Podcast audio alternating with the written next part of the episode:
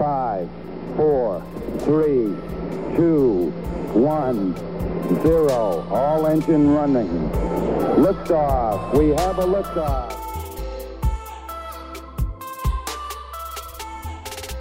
I'll do. It's Old New Borrow 2, the Meandering Biography podcast, hosted by two various accented Joshes. Um, yes, we're here.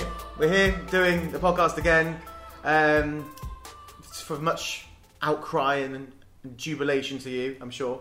Um, so, yeah, we're here. It's me, it's Josh. If you haven't met us before, I'm Josh Hooton. I am the host who's a Scottish nanny who looks after children and gets slowly prettier as they grow happier. And uh, I'm Josh Jones, and I am the Aussie-born writer who uh, Oh, maintains an oddly British accent, considering. Beautiful. Um, but we're not we're not on our own today. Um, they've been trying to keep very quiet, um, but I can already hear the giggling surrounding us. Um, yeah, we've been joined by the two people we talk about a lot on the podcast. We are joined by Emma and Keris. Do you want to say Yay! hi? Hello. Hi, I'm Keris, and I'm actually Kenneth Branagh in disguise. Hello, and I'm Emma, and I have no sense or sensibility. Nice. Ooh. It's almost like they're professionals. You may remember Keris from uh, Elizabeth Banks the best episode of the podca- podcast you are The right pad, Yeah. the pad cost. It is our best. it's our- it is our best pa- podcast. Yes. Um, so, what we'll do here, we do different things, but we'll let Josh explain it because this is the one that I let him do. so every week we take a celebrity who has uh, uh, begun a recent venture. We take a look at that recent venture, do a review of it, and we take a look back at their life and their previous works, focusing on four, where we give you our thoughts on uh, who they are and what they've done. And yeah, so normally we take it in turns each week to do the podcast, do the report. Um, Or this- every other week. every other week, every fortnight. Um, this time, Josh has managed to cheat, allowing me to do the last one and to do the next one. And instead of him doing this one, he's got Emma to do it for him. Um, so all four of us are going to be part of it today because. I'm going to be honest, with the four films we were meant to have watched, we've all watched a smattering of them and other ones. In other words, we messed up this week, but um, it might be fun, it might go horribly wrong, and we'll take that chance. And we'll resume our regular, reg, regular scheduling, Regular? regular scheduling next week. So, Oh dear. To be completely honest, we were drinking again last night before we've done this podcast, so let's see how the words work. um, so this week, who are we doing? Let's some sugar crumb morsels. I don't know if anyone can remember what ones we put on, or whether they listened to it or not. Was Sense and sensibility. In Sense and there. sensibility was in there, which got Nice. thrown up. Um, Got thrown up, yes. got Like a sugary morsel. yeah. Yeah. Oh. Yeah, the parents found it for following that trail of sick to that.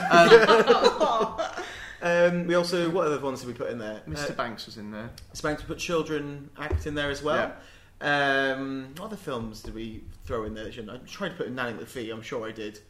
I think I I got. the- tried to hammer that one. I tried to hammer it in. I don't know. It didn't really work easily. I can't think of what other ones we threw in there. We threw lots. She's done lots. She has done lots. she Uh, has, yes. But if you haven't got from that one, we're going to hand over to Emma to announce which Emma we're doing this week. So this week we are looking at Emma Thompson. Emma Thompson. Luckily, we now get to put a jingle in, which he will not change.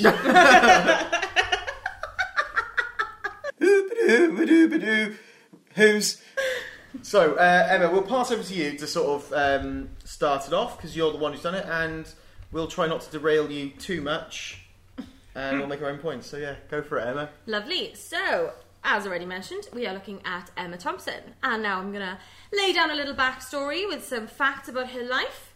So, Dame Emma Thompson. Yes, Dame. I was also quite surprised because I don't remember that at all happening.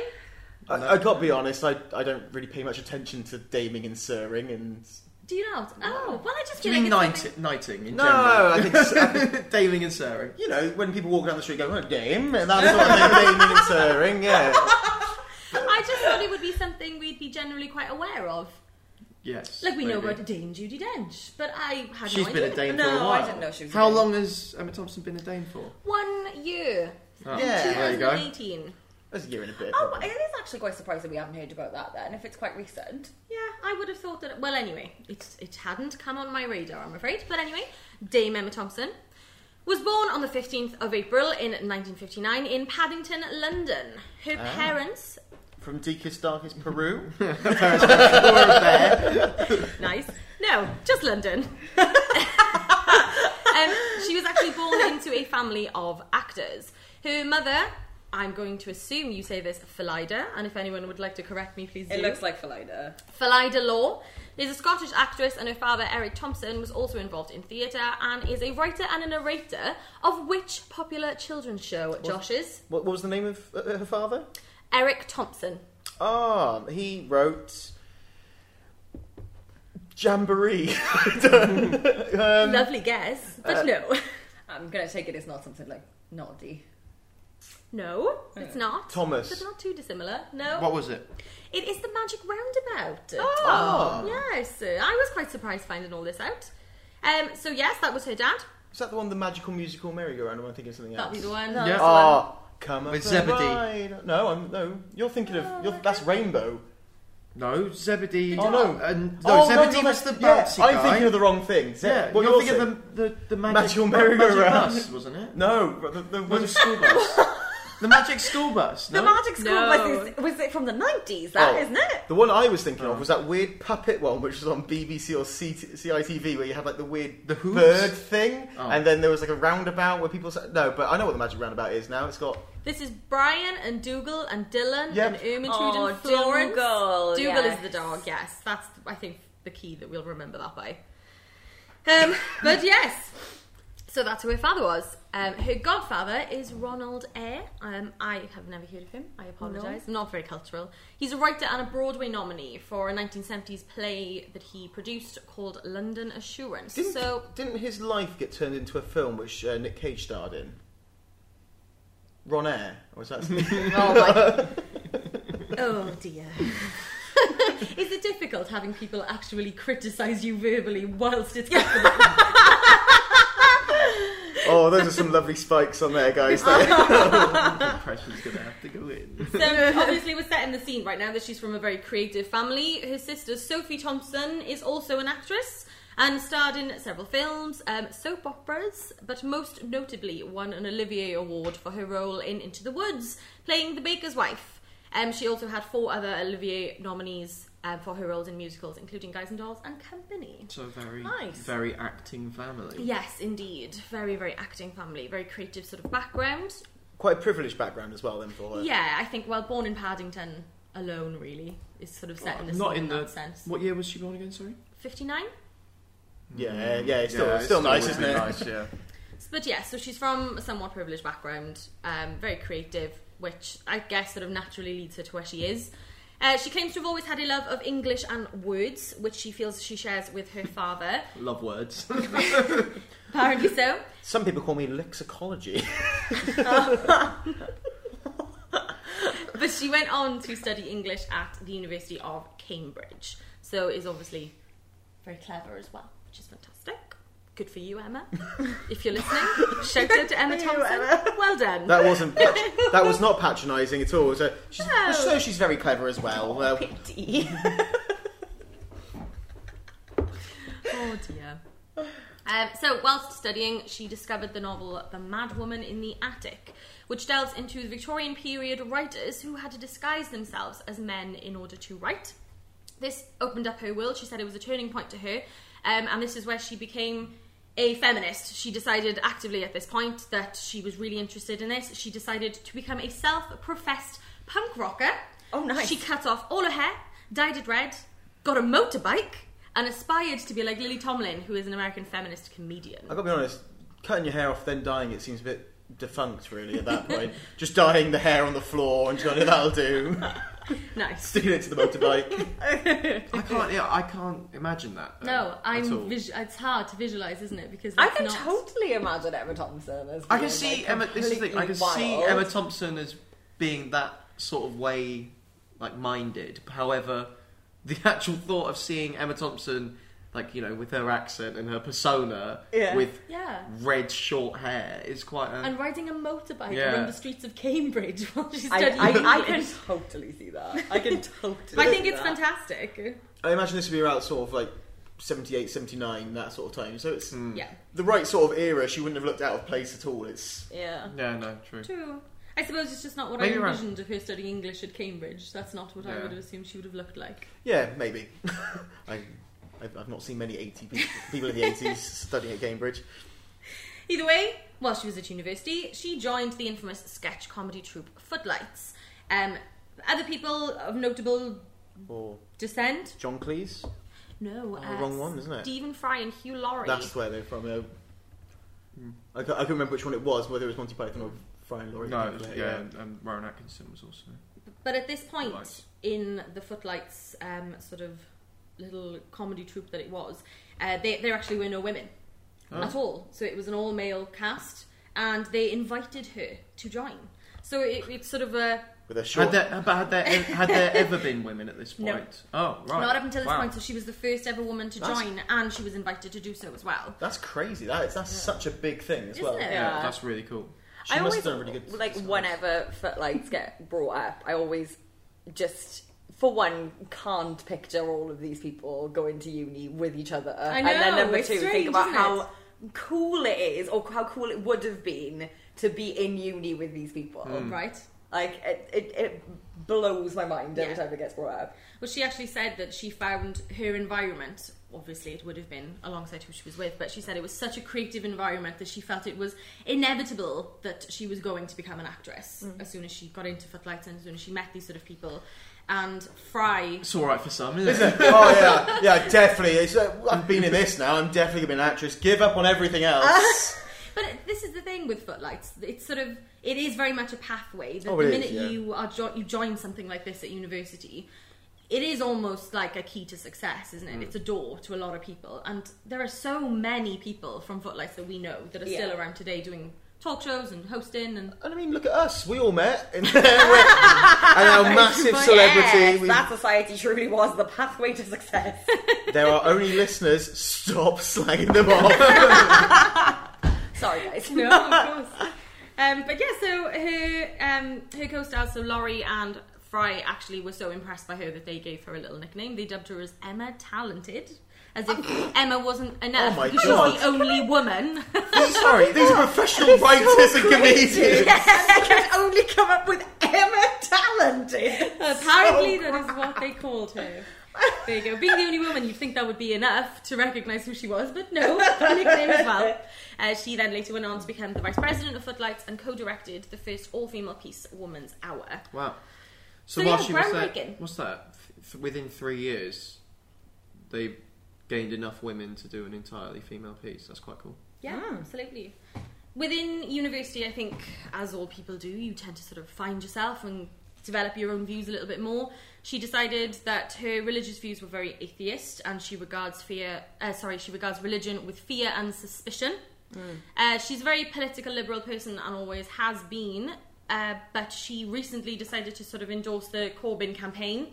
Um, and Labour in the elections that are going on at the moment, which I mean- I found quite. I don't. I don't know if it was surprising, but with her background, No, I, I, I wouldn't say that's surprising because No. the with the ho- along with the whole punk thing, obviously, but also around that era, there's a lot of um, what's called champagne socialism, isn't it? Yeah, really, that's that good. that was quite a big movement.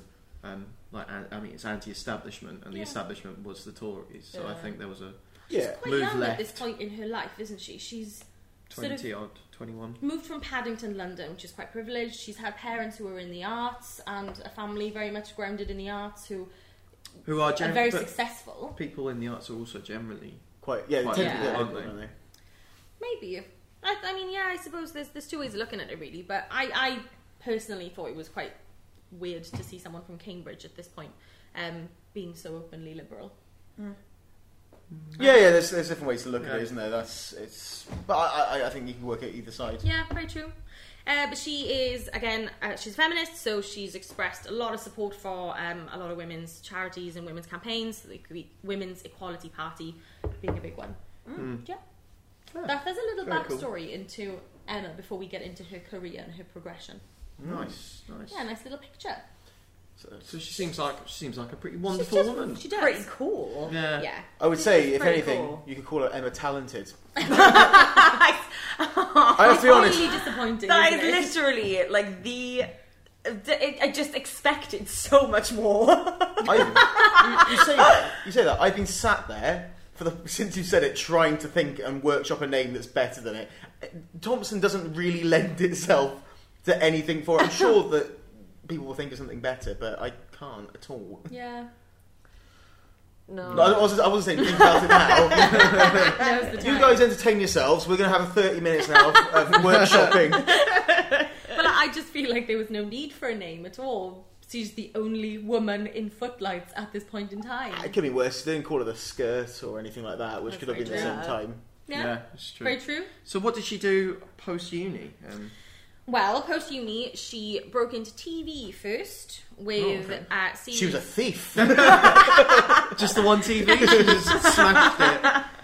I have to see how they get in there. oh, guys. There you, but you are definitely here to derail, aren't you? This is the job. We're here to do our podcast. Um, so yes, she broke into TV in the 1980s with series such as Not the Nine O'clock News, There's Nothing to Oh. Worry About, and The Crystal Cube. Um, she collaborated a lot with Fly, Fry and Laurie. Thank you, Karis. with Fry and Laurie um, on TV, and also including the BBC Radio 4 show Saturday Night Fry. So really, her career was taking off. Yeah, I mean that makes Straight it like she'd have met them through Footlights, and that would have been. I mean, not the nine o'clock news was Massive. was the it was Yeah. the Footlight formation, wasn't it? Yeah. Uh, she also had an intimate relationship with Laurie as well, which I think was a large part of the reason why they probably stayed together. Sorry, what? When you Really? say an intimate relationship, what they She- were together? They were together for Really? when she met him from uni. Yeah. Bloody hell! I had wow. no idea about that. Yeah, no, I didn't know. I mean, that. if, don't think sleeping away to get into footlights is the right way. Uh, I think she. Ever met- talented. that was how she got her nickname. oh, Emma wants some. That's what it was. Emma wants some. That's definitely an Emma Watson. Yeah, I, I, Carry I, on, oh, Thompson. yeah, Thompson. no, don't bring Oh, Emma good. Watson into this. The poor girl. Don't worry. Not today. I'll go back and workshop it. I'll be back in a second. In 1985, she hit the West End. She starred in a revival of Me and My Girl, which. uh, Fantastic, she's thank a ve- you. she's a- yeah, she punched the West End. Watch the West End of today. She's a very, very violent woman so far, breaking TV and punching stages, She's a punk rocker, guys. Oh, what do you oh expect? yeah. fair. leaving shavings of hair as she goes. She had red little hair. So what was she in? uh, Me and My Girl. Ah. Um, this is when her career really took off, um, and the whole production received rave reviews. So she started getting a little bit more commercialised at this point. Was she? Was she? Go for it. Sorry. Very polite.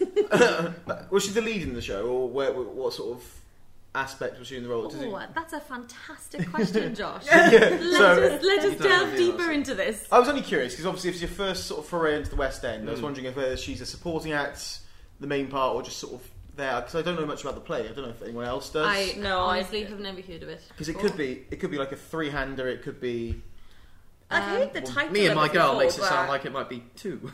yeah. That you make a good point. She might be the girl. I, who, who knows? It's a musical set in the late 1930s and tells the story of an unapologetically refined Cockney gentleman named Bill Snibson who learns that he's the 14th heir to the Earl of Hereford. good God, that sounds awful. Um, let me have a little look, see if I can find anything about her. Better than La La Land? Who knows? Maybe. Oh. Yeah, maybe. Is Well, that's interesting. anything So better she's- than La La anything Land? Because she's. That means she's performed on stage, obviously, with the footlights. She's directed at Mm-hmm. this point, then goes into TV, and then goes into Broadway. Now, most, or sorry, West End here, but a lot of the people that we've seen seem to make their break in theatre and move on. It's not the other way Yeah. around, isn't it? It seems Yeah. like she wants to be one of these people who was had a hand in every in everything. everything. so a and I finger in really every pie. think that she does. To be fair, she goes on to do a little bit of everything. Um, I was reading about this production, obviously not in depth enough, clearly, as you don't know her character. But there is an integral part to the play where there's a dance called the Lambeth, and the reason that she stopped playing the role was she optionally resigned from the position, saying if she had to do the fucking Lambeth one more fucking time, she'd kill someone. So clearly, got over it very quickly. But she was doing it for quite a few years. Very cool. Um, But yes, that, that was her on stage. That's cool. I like that. In 1987, she met Kenneth Branagh, who we all know she later went on to marry. Uh, so was she with Fry at this point? Do you know? Fry's gay. Lauren, Lauren, the other one. Good. Laurie. Yes, Laurie. That's the one. Uh, no, as far as I'm aware, there's nothing to indicate that she was with Laurie No, when, when fair. she That was started beautiful. dating uh, Mr. Branagh. But she met him at, um, during the film Fortune of War. I'm sorry, I'm just watching the spikes on here. Whenever you two start cackling around your cauldron, shoots up, blows up. Doesn't bother me. That I'm not sounds was like just- adjectives describing uh, Emma Thompson's career. It was just the plainness with which you turned around and just went, Fry is gay. Like, it's- I just thought that was really common knowledge. I got them muddled up. Muggled Hmm. up. Okay, Harry Potter. um, can we throw it back to you boys? Fortunes of War. Do we know this film? With Branagh and Thompson? It wasn't Mm. a film, it was a TV miniseries Oh, was it? where she played Harriet Pringle.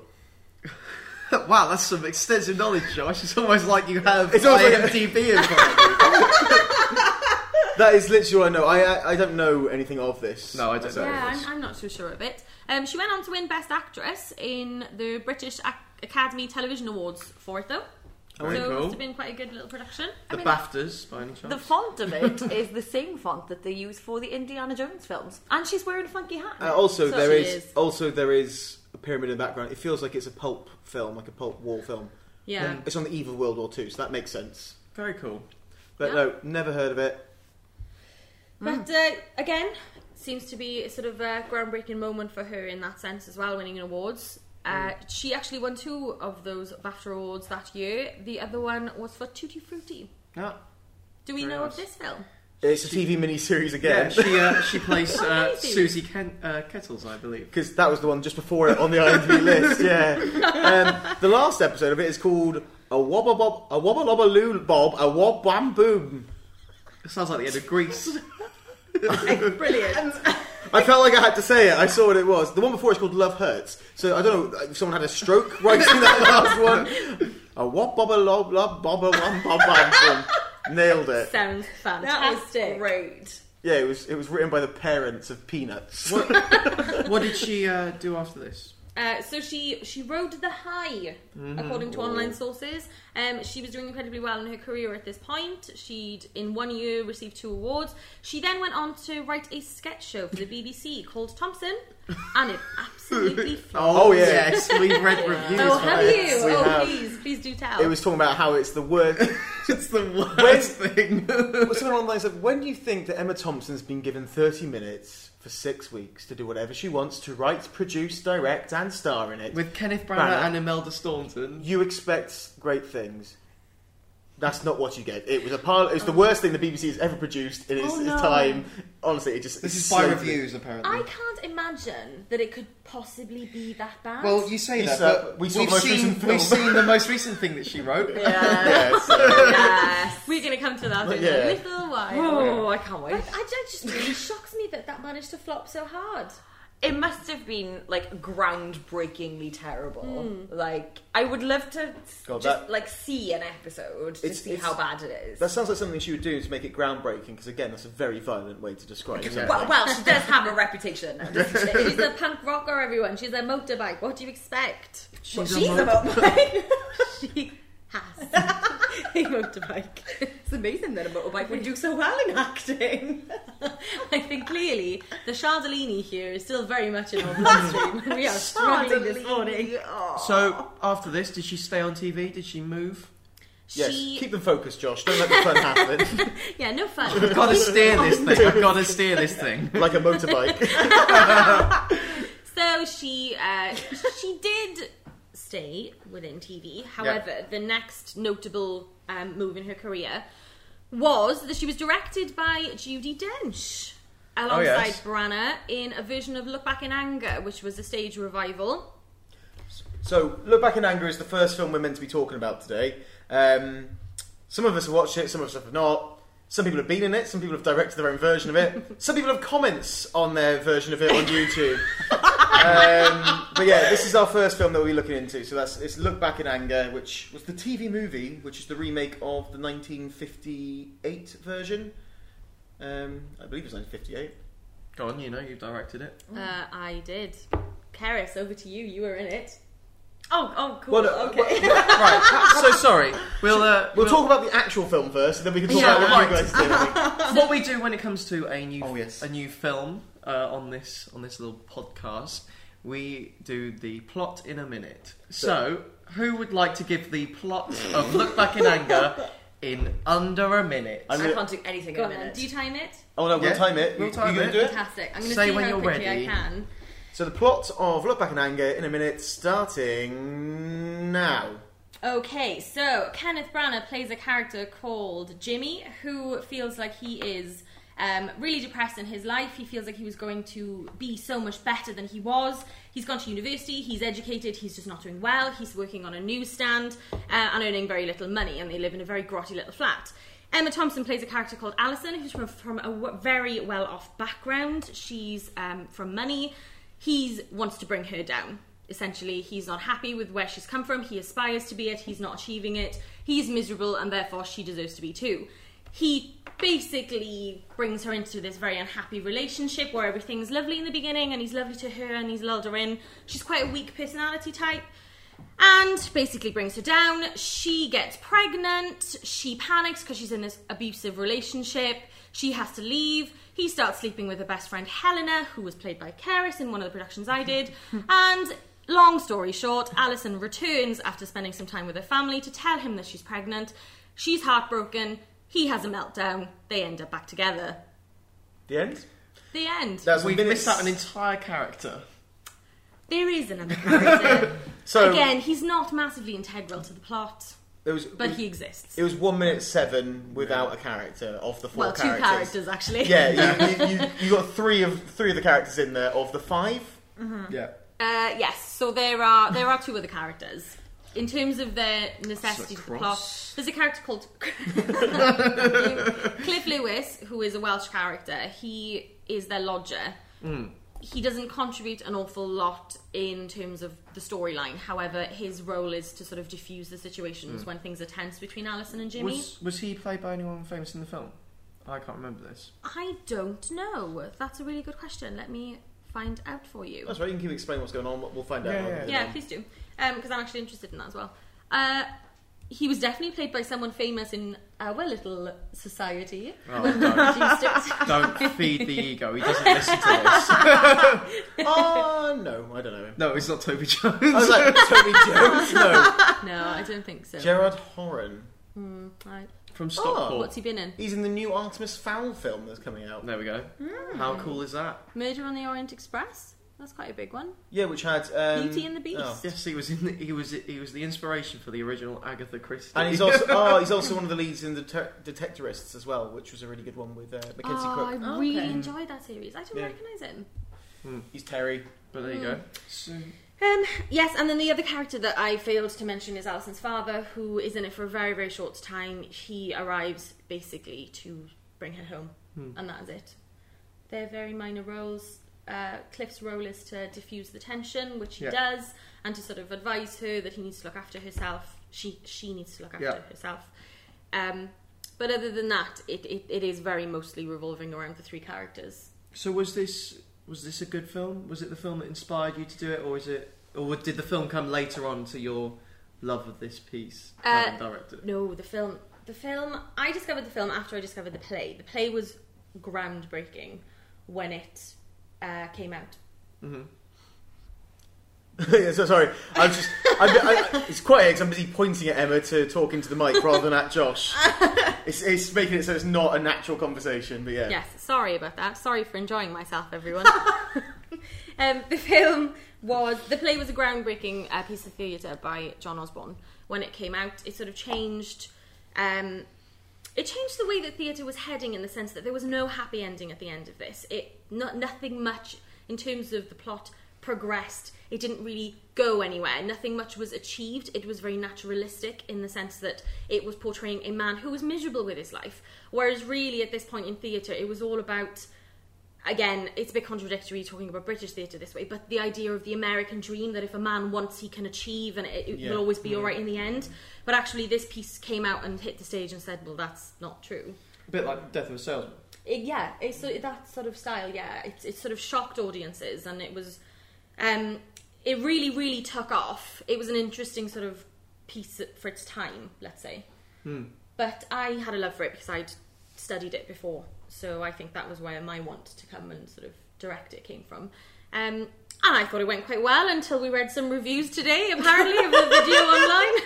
my favorite review, my favorite review on our piece was the one that said with exclamation marks everywhere, terrible. Truly terrible. Um, a, a, a disgrace to George, George Osborne as a writer. Absolutely the best review I will ever receive on anything. So there you go. If you're looking up to watch this film and you can't find it, like Josh and myself, Yeah. Mm. on YouTube there's a lovely play version by Shoreline Theatre that was directed by Emma. You can watch that. but also, Also, you'll see Keris in there as well. and Yes. She gives a good slap. They, that, that's the top It's comment. Some, someone in the top uh, in the comments has Tongue. like time stamped the slap, um, which I'm really grateful for. It's very satisfying. yes, and it did say, "Thank me later." Thank you, Thank kind you. sir. Um, and the one thing I would like to say about the YouTube one, and this is just to, to, to kind of put a little disclaimer in there. Um, we performed it in a place in uni where the acoustics are notoriously not great, Mm-hmm. and it was only recorded on like what one video camera because like we're a- it was a uni society, like it's not like we have professional equipment. It's So got 40,000 views, mind, I, on the video. yeah, which is what scares me. but I'm, I'm thinking it's this high because clearly, as you two did, Yeah, no you one could struggled find to it. find the original. I remember at the time that we were doing it, it was quite easy. We found it in a few I- different we found places. it. We, well, it was on YouTube for a while, Yeah, it was. but yeah. So- Interesting. Outside of you guys doing the production, the film which actually has Emma Thompson in it, Yeah. was it good? Is it bad? How does she act? What was the, going on? So obviously, I've looked at reviews for it, and Mm-hmm. a lot of them aren't overly positive. They seem to be mainly positive on her acting and what she's done there, but the rest of it's a bit of a dry drag more than anything Yeah. else. It is in the play, the actual plot, the storyline. As I've said before, it doesn't really go anywhere, so I can fully understand why people feel like it's a bit of a drag in terms of its actual content. But yeah, absolutely, as you said, Emma Thompson is she plays this very demure, broken, sort of down on herself woman who is in an abusive relationship. She's sad. Um, she's in this predicament where she's pregnant. She's re- she portrays that incredibly well.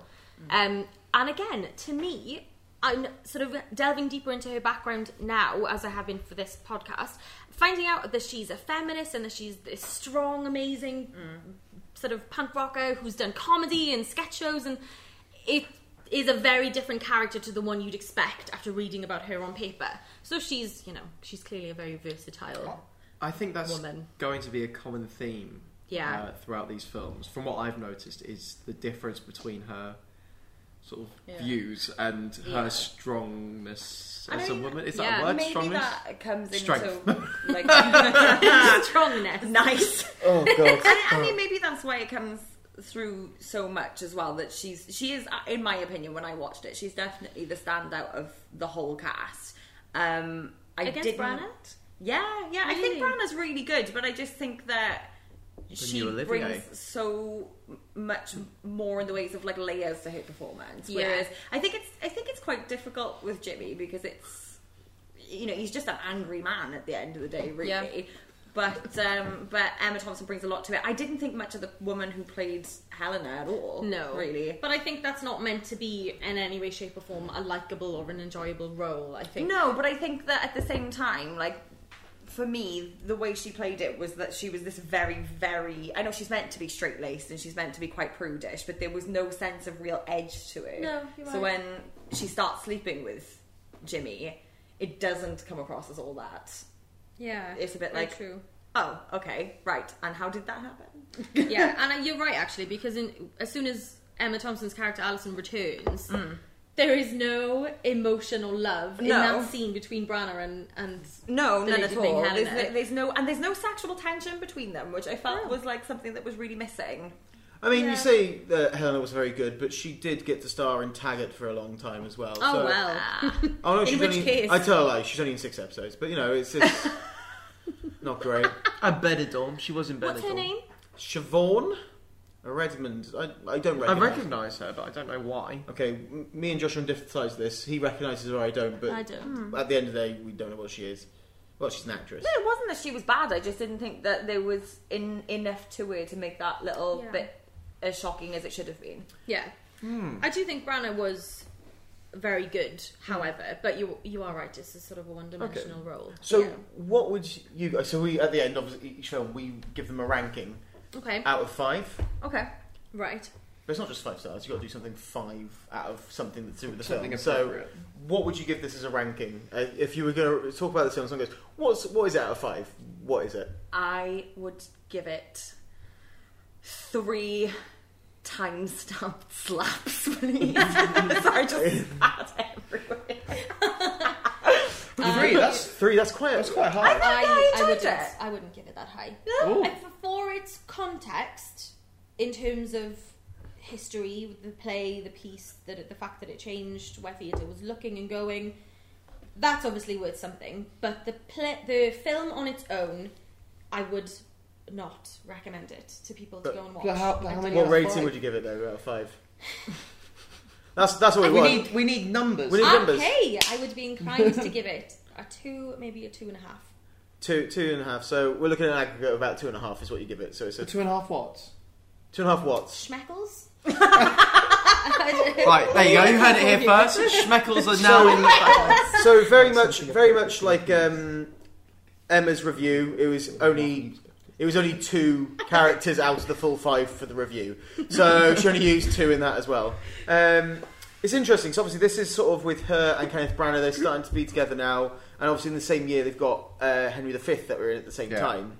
And it just seems to be the big sort of push forward with the two of them being in loads of things together, doesn't Mm. it? It is, yeah. It, he Branagh had his own theatre company where he produced quite a lot of Shakespeare, and this is really where the two of them then went forward. He quite often cast uh, Emma as the leads in, in what he was producing, and a lot of the time, what he was making was was put onto TV. Yeah. Um, it was a lot of Shakespeare. yes. Do we Yeah, have- yeah. Do we have a full list? I've got from here. Uh, she started with Henry VIII. She's done A Midsummer Night's Dream. Henry She's VIII. done. Henry V. Oh, Henry I'm V. sorry, Henry V. I can't read. A Midsummer Night's Dream and King Lear. She also did much ado about nothing as well, didn't she? She did absolutely, yeah. I remember watching that, uh, being forced to It's- watch it's- that in school. The Much Ado About Nothing one, the 92 production or 93, is, is the one that gets shown in school all Yeah. the time. The two of them together, it's, it's one of the things that's never going to escape. But then I think the Shakespeare's that he does are very good if he's involved His- and behind it. 'cause, like, it- his, His Hamlet is Yeah. Hamlet, which the is best Hamlet. 10 hours of your life you're Yeah. never getting back, but it's great. It, Yeah. it, it's done very well. Yeah, and again, it shows, shows a lot of versi- versatility in her acting because I remember Mm. vividly watching that, and she is a very strong storm. I mean, obviously, I'm Hit- sure a lot of us know the play, but she's a very strong and staunch and abrupt character in that. Yes, yes, she is. Uh, but then again, he's very good in it as well, um, Yeah. as, as the opposite part. And it He really is. matches their quite tumultuous relationship, I imagine. Yeah, yeah, Yeah. probably. cool. I'll, I'll let you continue, sorry. Yeah, of course. Um, I want to go back a little bit, if you don't mind, talking just moving on from look back in anger, where Well, that's quite an appropriate name for something to look back afterwards, isn't it? It's very true. It works quite well. Um, she actually, with Branagh, she she struggles a lot with depression, um, and they she had quite a tough relationship with him. It was quite volatile, and they were together for quite a while. Um, getting up to 1995, they split, and the reason being was that their schedules didn't work together. Yeah. That was what that was what they publicly announced. Where, sorry? Uh, 95. 95. Okay. Which is why you start stop seeing them together in as many things. Yeah. it's Yeah. literally up to that point they've got all the Shakespeare's and things like that coming out. they announced publicly that it was because their working schedules were not they Mm-hmm. weren't tying in together and that was the reason why they end they were they were a really um sort of private couple they didn't like being pictured together if they were going to awards they would go separately it was really they were they tried to live independent lives as they could rather than being known as an entity which is Yeah. quite strange because i knew of them quite well as being together. Yes, yeah. But I think that, that their public image was that they didn't want that association, that they relied that When heavily you were on three each other. years old, they broke up. Well, I had to study when I had to study um, the Branner and the Thompson, Shakespeare's and things. So you think that's you think of them as together. Mm. Yeah, you sure. see them a lot. yeah. They were very f- fundamental, formative for Emma as she was growing up. Yes, that's right. Got a poster of both of them on each side of her room. well, no, it was one poster that she tore down the middle. Thank you. Thank you for delving into my deepest, darkest secrets. Um, can I ask though? Do you know the real reason why they broke up? I, Either of I you? know this. I feel like it was because he was hitting her, but that's no, my guess. I fully know this. He was he had an affair with um, Helena Bonham Carter. That is absolutely Yeah. right. Who actually was her co-star in Howard's End? Yes, yeah. Yeah, so I that must have remember. been- I only found this out literally. I go. I found this out literally like six months ago, and I had absolutely no idea about it up until then. I, I had no idea. Yeah, I mean Howard's End was 1992, but the actual separation was 95. So I don't know if she knew about it at the time of filming. I don't know how long it went on. I'd love to. I know that Hmm. they it, that they had a very um, obviously they didn't like each other for a long time, and I think it's only recently now that Emma Thompson's kind of answered the question and been like, "No, it's water under the bridge, like it's fine." But I think for a while there was a lot of tension between them. So at this point, they've split up, and On, you Wait, jumped, what? you've jumped a lot there by before the split up. oh, before the split up, well, no, we've spoken about all the Shakespeare's they were in. Obviously, Howard's End that she was in with um, Helena Bonham Carter, which we watched thinking it was uh, Sense and Sensibility. By, by I'm going to say by we that is Jones and Emma. That's Yeah. not that's not anyone else. That's ju- it's those two. Um, Oh dear. so what was? I can't think of what the next big thing that uh, she did was. Well, at sense and, this sense, point. sense and sensibility was the, it's probably one Oh of yeah, her of course. most known sorry, we've gone pieces. through isn't to it? yeah. And who's watched that in the group? Is that you? I've watched it, I watched it once with my mum when I was younger. but w- it's not one of the films we're talking about. But I, I did watch it. Um, I watched it, and I also it's because the fact that Ang Lee directed it. 'Cause- What? Yeah, Hmm. Ang Lee directed it. You know, Crouching Tiger, Hidden Yeah. Dragon, and The Incredible Hulk from 2003, and most recently Gemini Man directed Sense and Sensibility, obviously. Yes. And I just, I just couldn't put my head around it to be honest. And was Um, it, did it feel angry? Oh yeah, the bits where the bit where she's running through the trees, um, floating. floating is my favourite bit. Um, it, it doesn't feel like it. It's an o- it's an okay film for what it is. It's not my sort of film. I'm not a big.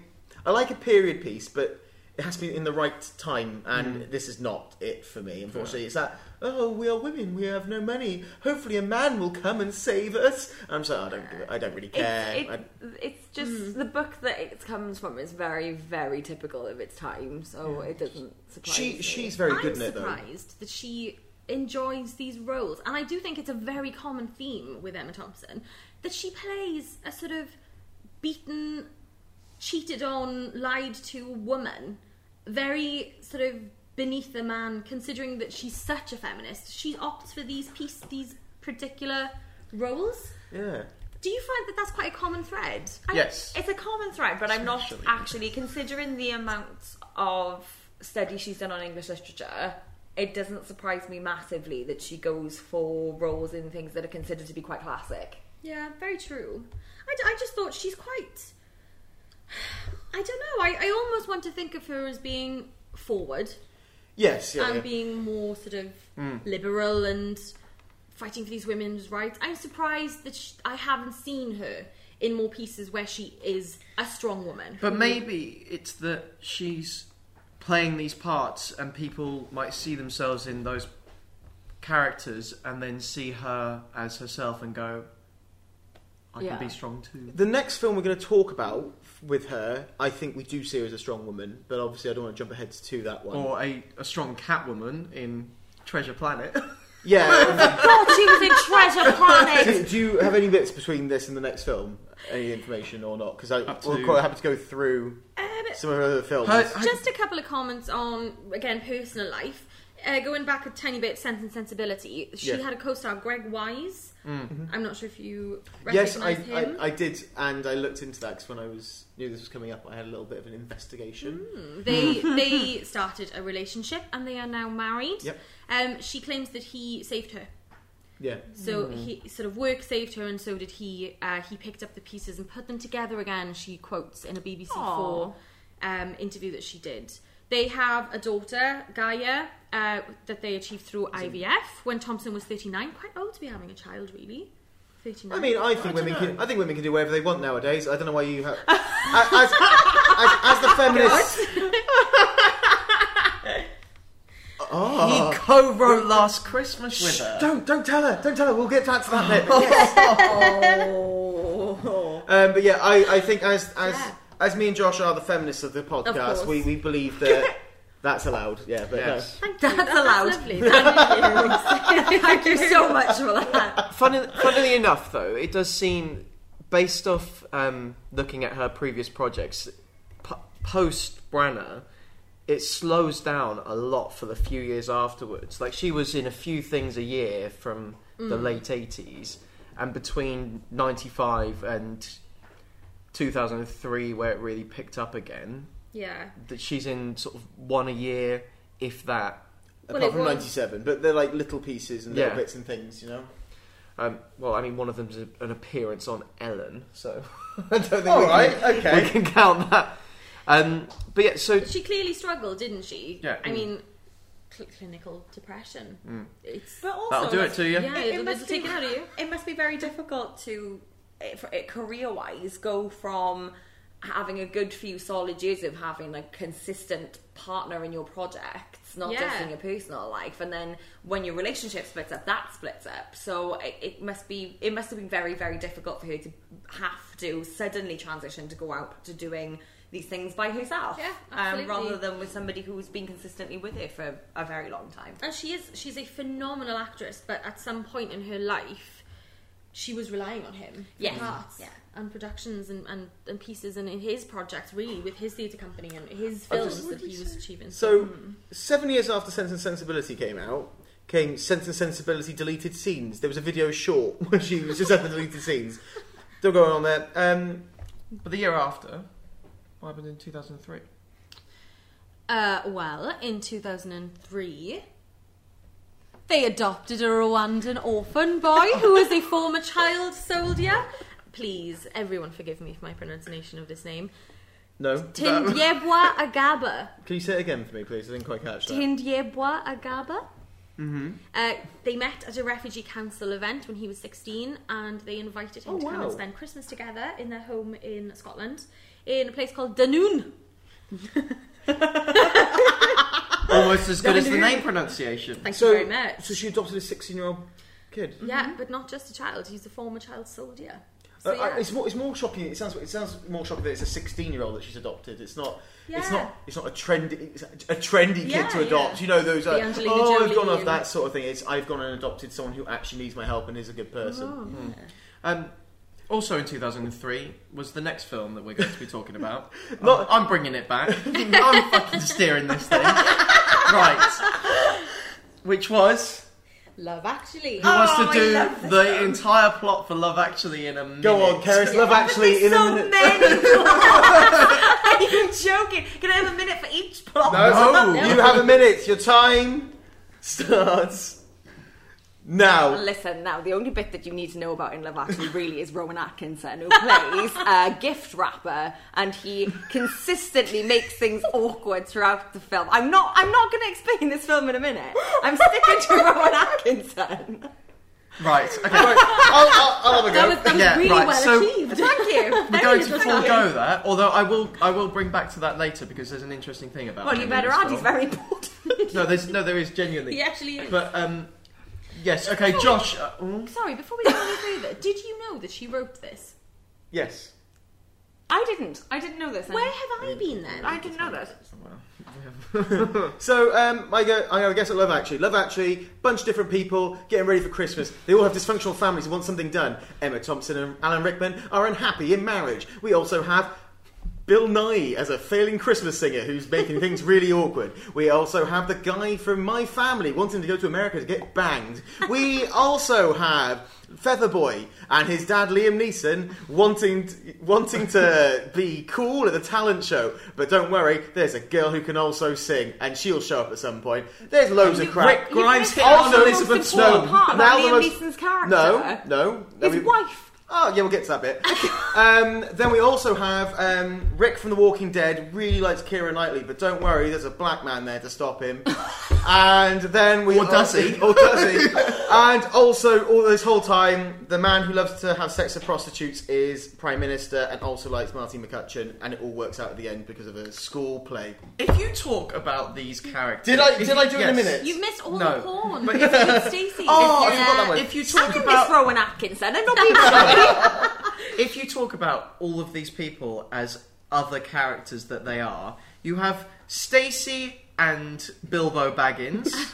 you have Rick Grimes after on, rewind, Elizabeth rewind. Swan from Pirates of the You've Caribbean got being blocked Stacey. by Chitwell Ejiofor from 12 years for a slave. 12 Years a Slave. You've missed an important point that it's Stacey and Bilbo Baggins filming pornography. Yes, Yes. that's how they meet. I missed that point. Um, you have who else? I mean, you have the woman from the uh, Ac- Actimel adverts uh, hitting on a man who likes a prostitute, and uh, yeah, there's Yeah. a few in there. there's a lot. There's a lot going on in this. The on boy this from film. Taken has his wife taken abruptly, and um, the man, the man from Taken, you mean? Yes. Liam Neeson. Um, it's yeah, it's a lot going on. It's a long film as well. It's It is. two and a bit hours. But does it feel it's that long? 145 minutes is what it is. Yeah, it but, uh, only because someone asked me last night, and I guessed 143, and somehow I was only two minutes out. I don't know how, It's but the other way around. Gets 142. I Ah, was only three minutes out. Yeah, all right. thanks. you didn't even guess. Um, yeah, but it's a lot going on. There's lots happening there. Obviously, I think all of us have seen it. It's the right time of year that everyone's going to be watching it. It's one of those Yeah. quintessential British Christmas films that I think.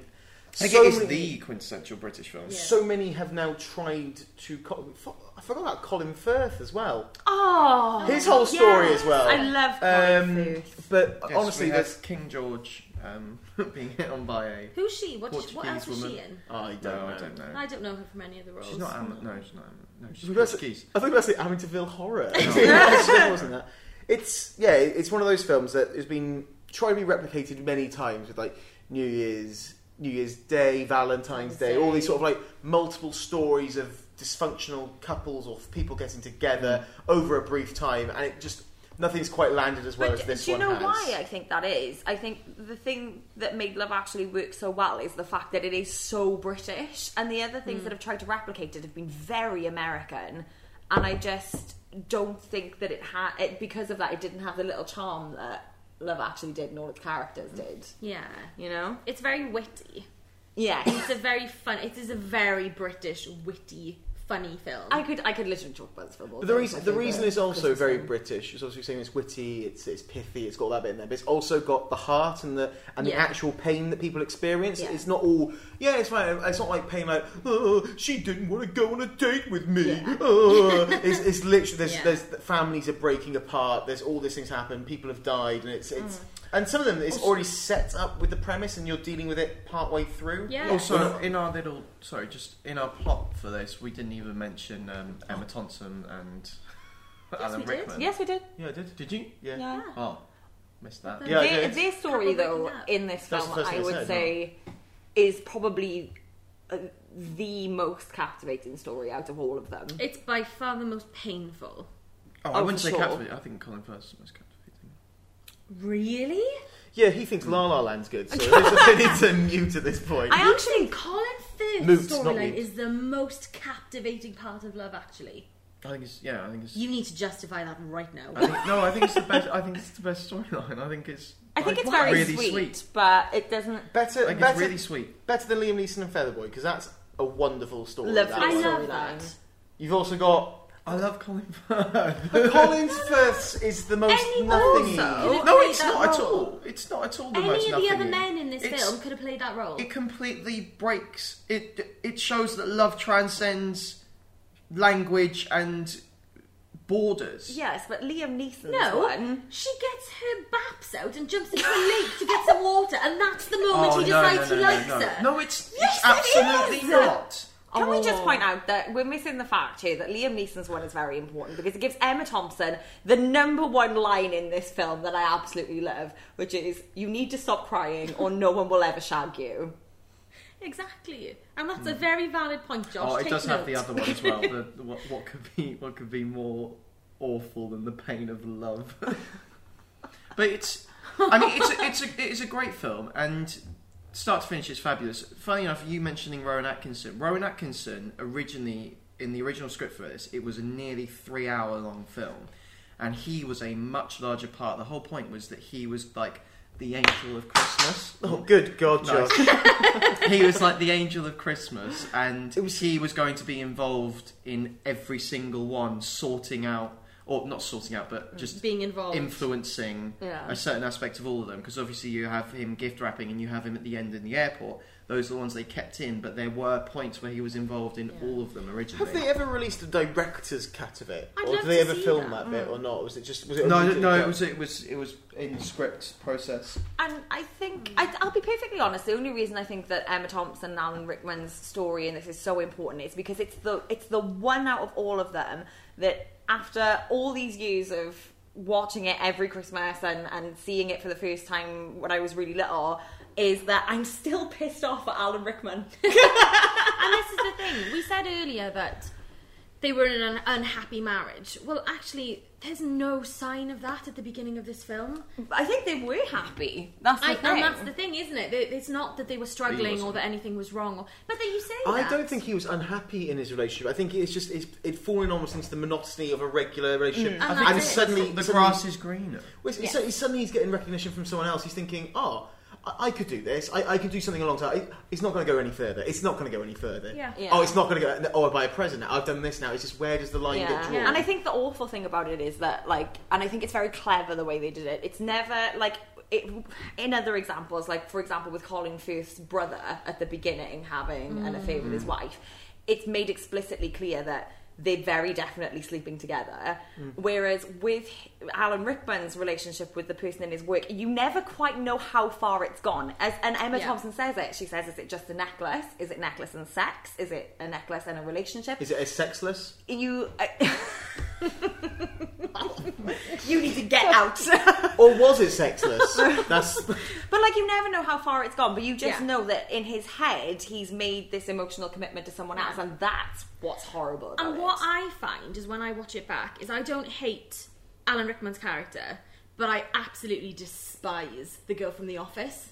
yes. Yeah. and that's where that's where I think that it becomes such a good story because that could literally happen to anyone. Anyone, yeah. And it's not necessarily that he's even done anything technically at this point wrong because he hasn't kissed her, he hasn't cheated on her, he hasn't Honest, slept with her. the it's- worst scene, well, the best scene in this entire thing, it's the worst scene and the best scene, is the scene where she gets given the present Oh, yeah. and it's not the necklace and she goes and she off. just cries. Yeah, She cries in the other room, rise, herself rise out. herself out and goes, Right, let's go on. I'm a Yeah. mother now. I have to go on. It's like, oh, this It's is really. it- heart-wrenching. it's the one bit Yeah. Because I'm, I'm going to be honest now. I'm going to say this and everyone's going to hate You're it. crying. Oh, no, I, no, no. I cry in everything. but I, I'm not as big into Love Actually as everyone else is. I, I struggle with Christmas films as a whole. I don't really, Yeah. I don't really enjoy Christmas films. I just go. "Mm, mm, mm." And this is why I say Alan Rickman's second best Christmas film is this one. His best one is Die Hard, and people will hate me, hate me for it. yes But I think I think that storyline that's in there and that scene alone makes this film for Yeah. me. And I, I enjoy the Yeah. other bits. I, I like fucking uh, Andrew Lincoln like don't say anything. I'm just a caroler. I'm just Oh, going the to drop worst these balls. storyline. oh, look the at this. worst storyline ever that one I'm off- I Like that bit. I'm off. To, yes, because you love horrific. cheese. You love balls. I do love it's this cheese. man Yeah. forcing this newlywed woman to stand there while force he her. does By the way, force her he's been secretly filming as well that she finds out, and she's quite clearly Oh, yeah. uncomfortable with it. Maybe he's but a we're bit made weird. to sympathise with him. She kisses him. Yeah, It's not a romantic kiss though. It's a He thank you doesn't- very much. he Leave me doesn't alone. like- Kiss on the cheek.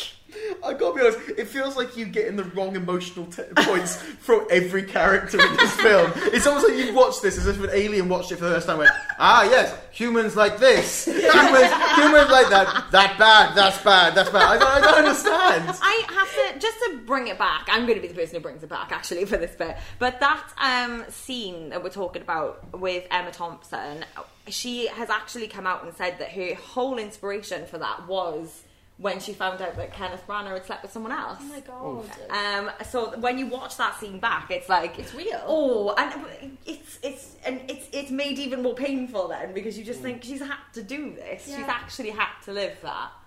Also, the craziest thing about this film is there's so many actors in there, and I don't think anyone does it poorly. I think No. everyone does it well. I love. Oh no, I don't like the the little American girl. What's her name? um, Oh, she was like ten. The one who was on um, Oh, Celebrity X Yeah. Factor. No, she was she was bad. I personally, as well, and this is such a little side because you don't really find out until like the end of the film, really. But Emma Thompson's lovely relationship with Hugh Grant as her brother, uh, and it's such a like side little side Yeah. story. But I love it. I think they're so cute. Their relationship Yeah. is really lovely. I would have loved to have seen more of that. Yeah. But that's the yeah. that, that- and that's the other great thing is that all of them are involved. Like all of them, It all links. it all links because there and then there were cuts there were cut scenes actually who that have been filmed so you have um, there's a scene where andrew lincoln is talking to the girl who um, alan rickman buys the necklace for Mm. um, and that's how because she's she's the one who's organising the christmas party to be in his gallery Yes. and yeah. there's that scene that got cut from the main film which makes a little more Okay. sense And there's another bit as well where they're actually in Kira Knightley's wedding party, and it's the girl who ha- is in love with Carl in her office, Hmm. and I think it's Andrew Lincoln as well. And she turns to him and says, "What? What do you think this is? Like the worst wedding you that's, day in that's the not world? cut that's in there Is it? No, that is in there. I don't Yeah. know. That's what I'm, I'm saying. Is that Oh, right. that's, that's a nice little link? Oh, right, here, yeah, 'cause yeah. Then they play S Club Junior's version of Puppy Love. Outstanding. Most DJ in the world. So Confirmed.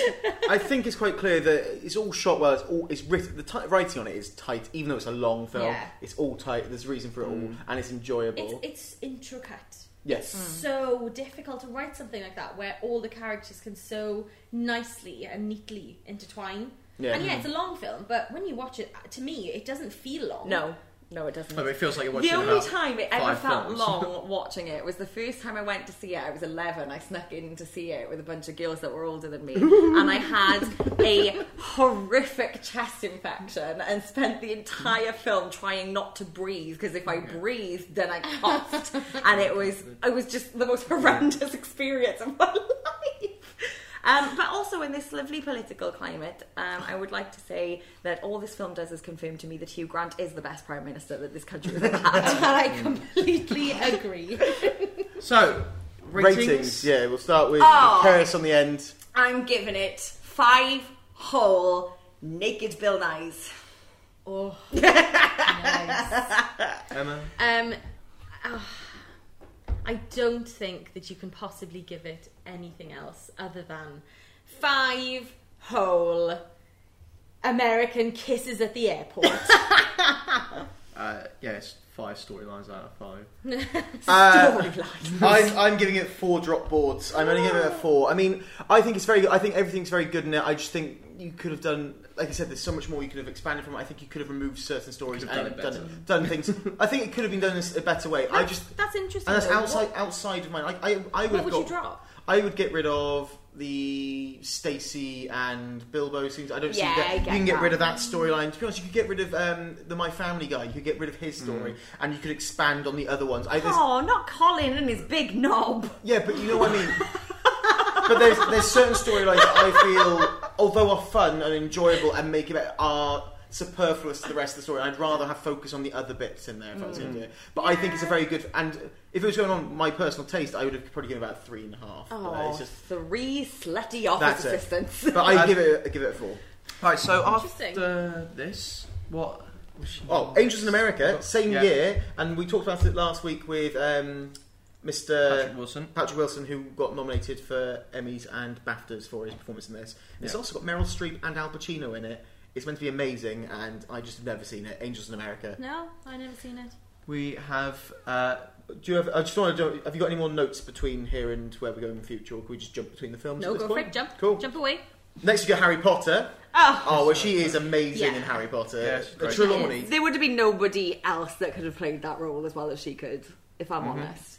Um, then we get Nanny McPhee, which I really like as a film. I think it's, I think it's not a great film. I, it's not like I'm going, oh, it's a four or five star film. It's, it's, it's, you're looking about two and a half, three. Yeah. But it's a really enjoyable kids film. That was the first Nanny McPhee that I saw in the cinema. Or the first Nanny McPhee, that I saw, first Emma, Emma Thompson that I saw in the cinema. It's- that, that one film called Nanny McPhee was the first Nanny McPhee I ever saw. But also, wasn't Nanny McPhee that, it, that's an older story than It is that it's- film? Yeah, isn't it's it? a much older story.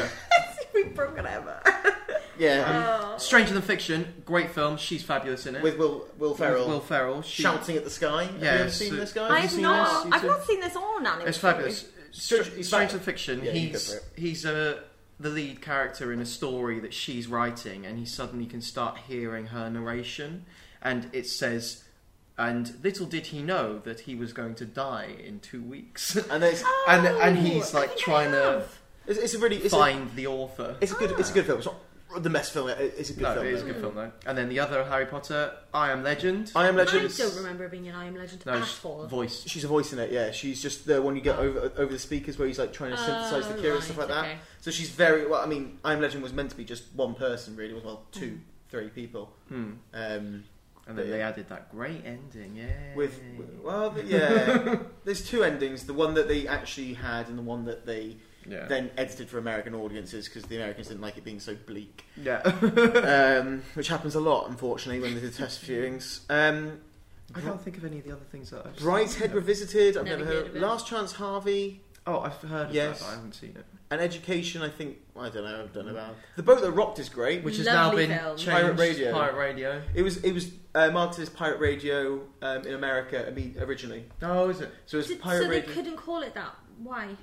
Um, I think the boat Ro- that rocked is what it was based on a book. Called Yeah, it's that. called a book. But It's a book. then it didn't. I didn't think it played again with American audiences. They called it pirate radio, so they understood roughly what was going. on Because obviously they were on a boat as well. and that Ah. Right. sort of it's thing. like it's like the new thing. Um, like what's it, Le Mans, and oh yeah, it's sixty five, and then it's just in America it's called Ford versus Ferrari. It's Paul because- versus sorry, well, it's Le Mans '66 here. Yeah. So it's, it's, it's they they change the names depending on how well it's going to play to the audience. Mm. We'll normally get Basically, we get the intelligent ones, and they get It- it the, does- it the does- glamour. it tends to be yeah more Okay. more s- what's the word I'm looking for? You can infer ideas from Mm. it with the Mm. with international terriers, uh, titles. The Americans need to know what it is, otherwise they won't go to it. Nanny McPhee in The Big Bang, which stars the great Featherboy, um, no, Featherboy's in this one Yeah. as well. Featherboy was in the first one. yeah, Uh, this one Oh, don't worry. wasn't. This one was. Um, sorry, this was the second Nanny McPhee. This is the Sorry, second cinema. one, which is uh, no, it has the the bloke who was in. He's in the Revenant.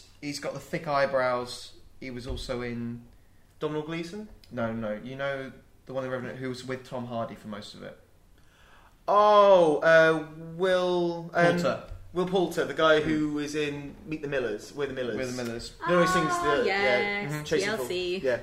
Mm-hmm. Um, then we get some more Harry Potter. We get her in Men in Black Three. That was good. I Men in haven't Black seen Three it. was good. It was alright. I mean, it, it was another Men in Black. You can't. Seen it? I enjoy the Men, Men in Black, films. Men in Black One's good. Men in Black Two's good. Men in Black Three's a bit there. Oh, I just like that it was more Men in Black. I think it's. They, they, Men in they're Black fun Three's the one with stories. Josh Brolin, isn't it? And they go back in time and basically get rid of Tommy Lee Jones. and I'm not happy about that. Then some more. Uh, then some Playhouse Presents, which is a TV series, which is Yeah. a bit there. Brave. I didn't realize she was in the, the film Brave either. She's the mum. Neither Yeah. did I. She's the, the, the mum of all the It makes sense. the doesn't it? tribe. Yeah. Does she Or have a Queen. Scottish accent in Britain? Yeah, she Yes. does. Yeah, She identifies as Scottish. Her dad obviously being Scottish helps. she doesn't. but- She doesn't. Nanny She does in as well. Nanny McPhee. Yeah. a Scottish accent. Oh, Yeah, she's got a Scottish accent in that as well. God. She Can't goes. wipe that She from my loves. brain. She loves the Scottish When you accent. need me, but do you want me? She sounds just like that. That. There's a reason why J- Josh and her don't get on because they keep repeating for the same parts. Um, then we get. Then we get to the Love Punch in 2013, but more importantly, we move on to Saving Mr. Banks, ah, that was one. Of which the is films. one of our films we're meant to be talking about this plot in a minute. week. Who's going to do this? Um, Oh, I'll do this one because Shall I do this we've one? had we've had a trial. What you heard? in that. Well, that, I mean, we've had a trial run from Keris. I'm just going to talk about something I want to talk about instead of the plot. Listen, if you ask me to sum up 12 million plots in one minute, I am going to pick the one that I think is most Which is the important. Robin Atkinson one. Um, okay, so Saving Mr. Banks. This is a story about the woman who wrote um, Mary Poppins and her well, uh, her troubles to give the rights to Disney and their troubles trying to receive them. It takes place with a few, basically within the time period that she was in Disneyland trying to give the rights over and deciding how the film was going to go. Has many flashbacks to her life in Australia where we realise that Mr. Banks was actually her father and written as that part. So eventually it comes round in that they decided to make Mr. Banks a good person in the film, and that's how she gets the rights given to them. What's interesting about that, Josh, is that you described that very much as you said she's from Australia originally. As an Australian person talks, it was like, uh, and now I've got to go through all the words. There's a lot of umming and ahhing at the beginning there. I was like, he's, he's wasted 20 seconds going um and ah. Yeah, Just but I putting still that- did it, didn't I? You did. is it because it's not a lot of plot there, but very well acted? I think this is a great film. I think I, I, that's not what I'm arguing. I'm saying, is there enough plot? I think that there is the plot. Yes, there is enough plot. It's they struggle to get through it. I think in the sense that y there's a very big misunderstanding from the very beginning, isn't there? It's Disney want the rights because they want Yep. to run a production. She doesn't want to give the rights. They think it's just because she's a pain in the ass, old typical Brit- British woman. But actually, it's the fact that this piece means so much to her. It's so much more personal than anyone is understanding, and that's why she's so protective over it. So I think it just takes a while to break down the plot in Is- terms yeah. of its barriers. Is there, But do you prefer because there's sort of two storylines that go on. You've got the backstory, which is her as a child, and then you've got the later story. Is, do you have a preference? Which bits do you find yourself enjoying more? The bits with Colin Farrell being her dad in Australia, or the actual modern day where you've got Paul Giamatti as a taxi driver? I don't think you can separate them. I think they're both absolutely integral to the piece. I don't I don't think you should view them as two separate plots. Mm-hmm. I know that they're two different stories, but they very much make up one film. I don't Yeah. think that they are what do you think? Um, I found myself the flashbacks. I while they were enjoyable and obviously integral to the story, I liked Colin Farrell's performance, but there was very little else in them that I found myself enjoying. I sort of wanted. Well, I found myself wanting to get back to the modern story with um, Emma Thompson and Tom Hanks. That and that p- bit of the story whenever we were in the flashbacks. Yeah. Uh, Um, not that it dragged, but I felt I felt like I wanted more of sort of her and her interactions with them. I thought the the Sherman brothers in it are phenomenal. The people who make the music, Yeah. Jason Schwartzman and BJ Novak. yeah, Mm, yeah, they're- they they're were fantastic. they were absolutely brilliant. But so is um, Tom Hanks. Tom, Tom Walt Hanks. Disney. Well, uh, we're going to talk about Tom Hanks. Honestly, Tom Hanks, I will talk about all day, and I, I don't think he does bad performances. Tom Hanks, I don't, No. th- I don't think he does bad. I, I, yeah, he can choose any film he wants. If someone goes, I'm going to do this. Um, we need. Uh, pick me black man to do it. Tom Hanks goes, I'm doing it. Right, we'll rewrite it for you. Tom." that's that's the sort of level with Tom it is. But it, I, I think he's very good in this. I, I watched Yeah. this about when we were originally going to do this, so about five months ago. So yeah, yeah, so it was a while ago. We were originally going to be doing um, an Emma Thompson episode, so I watched watched it then. But he was very good. To be honest, I thought again they were all very well played. Even Absolutely. even Colin Farrell, I thought as her dad was. Colin Farrell was, was great. great. as her to That's dad. what me, that was a knockout performance. and, you, and you don't expect it. It sounds No. like you don't expect it from Colin Farrell, mm. No. even though I don't think he does bad performances either. I think you just No. don't- you're either going to get I'm a little drunk Irishman performance, or you get an actual Little solid- drunk Englishman in this case. Yeah, but that's the sort of thing you get. I do find with Colin Farrell, like, because he had such a reputation when I was younger for being a guy who was largely partying and drunk and stuff, that I, I never really expect his performances to be good, and then I'm It's- shocked by it's them. a bit Yeah. um it's a bit robert downey jr isn't it it's like Yes. an irish robert downey Yes. jr it's that sort of off the rails and then actually when they're a bit more out out of the black Yeah. it's- they're quite Good. Yeah. uh, the only issue I have with this film, I think, is I, I, I don't know how what what obviously what it was. I understand the story and all that sort of thing, but Mm-hmm. it's obviously been put in place. It's di- done by the Disney Corporation. In a, in a way to humanize Walt Disney, isn't it? Rather than us going, Walt Disney was a terrible person and that sort Oh, of thing. it did, And, and, and this yeah. and this is trying to make you go, hey, he's not actually that bad. Although he's a bad guy, he's not that bad. He's actually an all right person. He's very misunderstood, and really, you uh, you hear about what he's done, and it's not. It starts off portraying him as, I think, the idea of what we have as Walt Disney. yes, yeah, In the sense that he's laughing to his secretary about, um, to Tommy about the fact that she's going to be a pain in the ass about this, that she wants, he does, she doesn't want the character Mr. Banks to have a mustache, that that was something that he adamantly wants, and he doesn't seem to justify any reason as to why, and that's what I thought I had of my mind as Mr. Um, as Walt Disney being that sort of I want it, therefore it exists. This is how it'll be. She will give me the rights, sort of character. And I think that's the first sort of impression you have of him.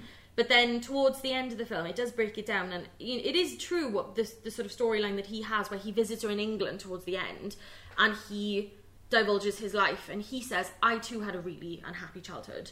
My dad was awful to me. I had to go out in the snow to deliver my dad's paper rounds because he wouldn't pay for he wouldn't pay for staff. Twice a day I had to do that. I froze. He didn't give me the right shoes. I didn't have the right um, equipment, and I would sometimes pass out in the snow as a child. I was only eight years old, and this is what my life was Hmm. like as a kid.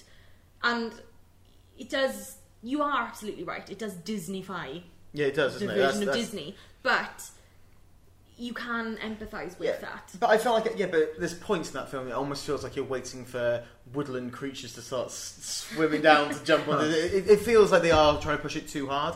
But I understand it entirely, and it does tell the story in the way that it needs to be told. And and, and it is how how they got the rights by Yeah. him being able to relate and having that conversation. How much of it is?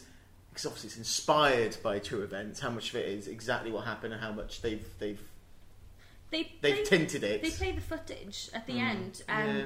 PL Oh. Travers, she insisted on having every meeting recorded with Yes, Walt Disney yeah, yeah. so that she had evidence of what was being decided and confirmed. And they play that at the end, and you can absolutely hear from her voice that she is, as Emma Thompson, uh, who I think is a masterpiece in that film. I think Yeah. she's such a talent. Hmm. Emma talented, if you will. But the way that you can just absolutely hear that she's perfectly mimicked that voice, that's the inspiration. Sorry, we've, I've just watched it again. Oh, leave me alone It's like now, having a man. laugh. It's like having a laugh track. It's great. It's just- I can't help it. no, I know you can't. It's really nice. But Um, Emma, Tho- Emma Thompson is fabulous. She is. She's not. And, but I, I'd, I'd quite like to talk about who you haven't seen in many other films. I have seen him in countless other films, and I think he's Seven. brilliant in all of them. Seven films. Go Um, on. Paul Giamatti I love is Paul Giamatti. so Yeah, he's good in good this it. as well, and he's so lovely. And normally he's Yes. a bit of a twat. It's a, very different, it's a, ca- a different character. for Paul him. Giamatti is brilliant in every film he does. yeah, You're but looking- he's so good in this. What else? Kerry's is looking at me like, "Who's Paul Who is Giamatti?" Paul Um, Giamatti? he was in uh, Big Fat Liar with um, Malcolm in the Middle. Um, he He's was the also in driver. John Adams. He was Oh, the I Rhino like in him. Spider Man. Yeah. He was in um, Oh. Love and Mercy. He was yes, in. he uh, was in Love and Mercy. He was in uh, our our last review that we did, like actual written review. He was in Ironclad as yes, he was. King John. But he was actually in one of the films that we discussed Yeah. and reviewed and ours as well. So yeah, Yes. where- where he's phenomenal in Love Yeah. and Mercy. Love Yeah. and Mercy's amazing. Anyways, he's great, but oh, I love that film. he's he, so he plays sort of the character that almost humanizes her. I know, Yeah. obviously, her chats with Walt and the the backstory do, but he has the moments with her where you go, "Oh, this is like you do." You feel sorry for her, and you see sort of under the tough exterior. It, I think it's because his character still, as awful as she is to him, like for example when he brings her the tea because Hmm. he can see that she's having her lunch break outside that day, she's picking leaves. He goes out of his way to bring her tea. The first thing she does is pour it out in front of him and tell him that you shouldn't have brought it to me in a paper cup. But his character still laughs and smiles and acknowledges that this is just Yeah. who she is and. Yeah, it allows. She's a her- horrible person in this as well. she, she is. She Yeah, that's it. absolutely She is. is, really. She's difficult. She's rude. She's abrupt. There's nothing likable about her. But all in all, uh, I think a really, really good film. Great film. Absolutely. Really good film. That that one moment where she writes down the list of because he's he talks in this this film the ca- his character his daughter has uh, she's disabled she's in a wheelchair and he says the reason I concern myself with the weather so much is because I need to know what it's like to know whether my daughter can be inside or cooped up and I think that that one moment where she hands him and I'm actually getting upset thinking about it but where she hands him the paper of the list of celebrities that all have difficulties Oh, you're gonna cry. I, I thought you were crying because you kept forgetting to face the microphone when you were talking. but that, that's something else. Um, it's honestly, yeah, it's, it's beautiful. I mean, uh, you're doing what basically what I did when I was talking about Emma Thompson uh, finding the, the necklace in the other one. She just, uh, yeah she's she's great. Yeah. yeah. What would you give this as a rating though, as a film? I really enjoyed this film. I think I would give it. I think I'm gonna go and give it four and a half playwrights or schmeckles. What would you give it then, Josh? Yeah, I'd, I'd give it um, yeah four and a half dancing penguins. What? How do you round it up to five? Uh, I What's give- different. I give it my I give this a four four chimcheroos. Because a, f- a five is like A masterpiece. It's, it's, perfect film. I mean, I give fives out for a lot of things, and um, it's it's it's, It's, all hard subjective. to get. It's hard. It's harder to get a five than it is to get from like a four to a four and a half. A, a five is like it's a four and a half is a five without that.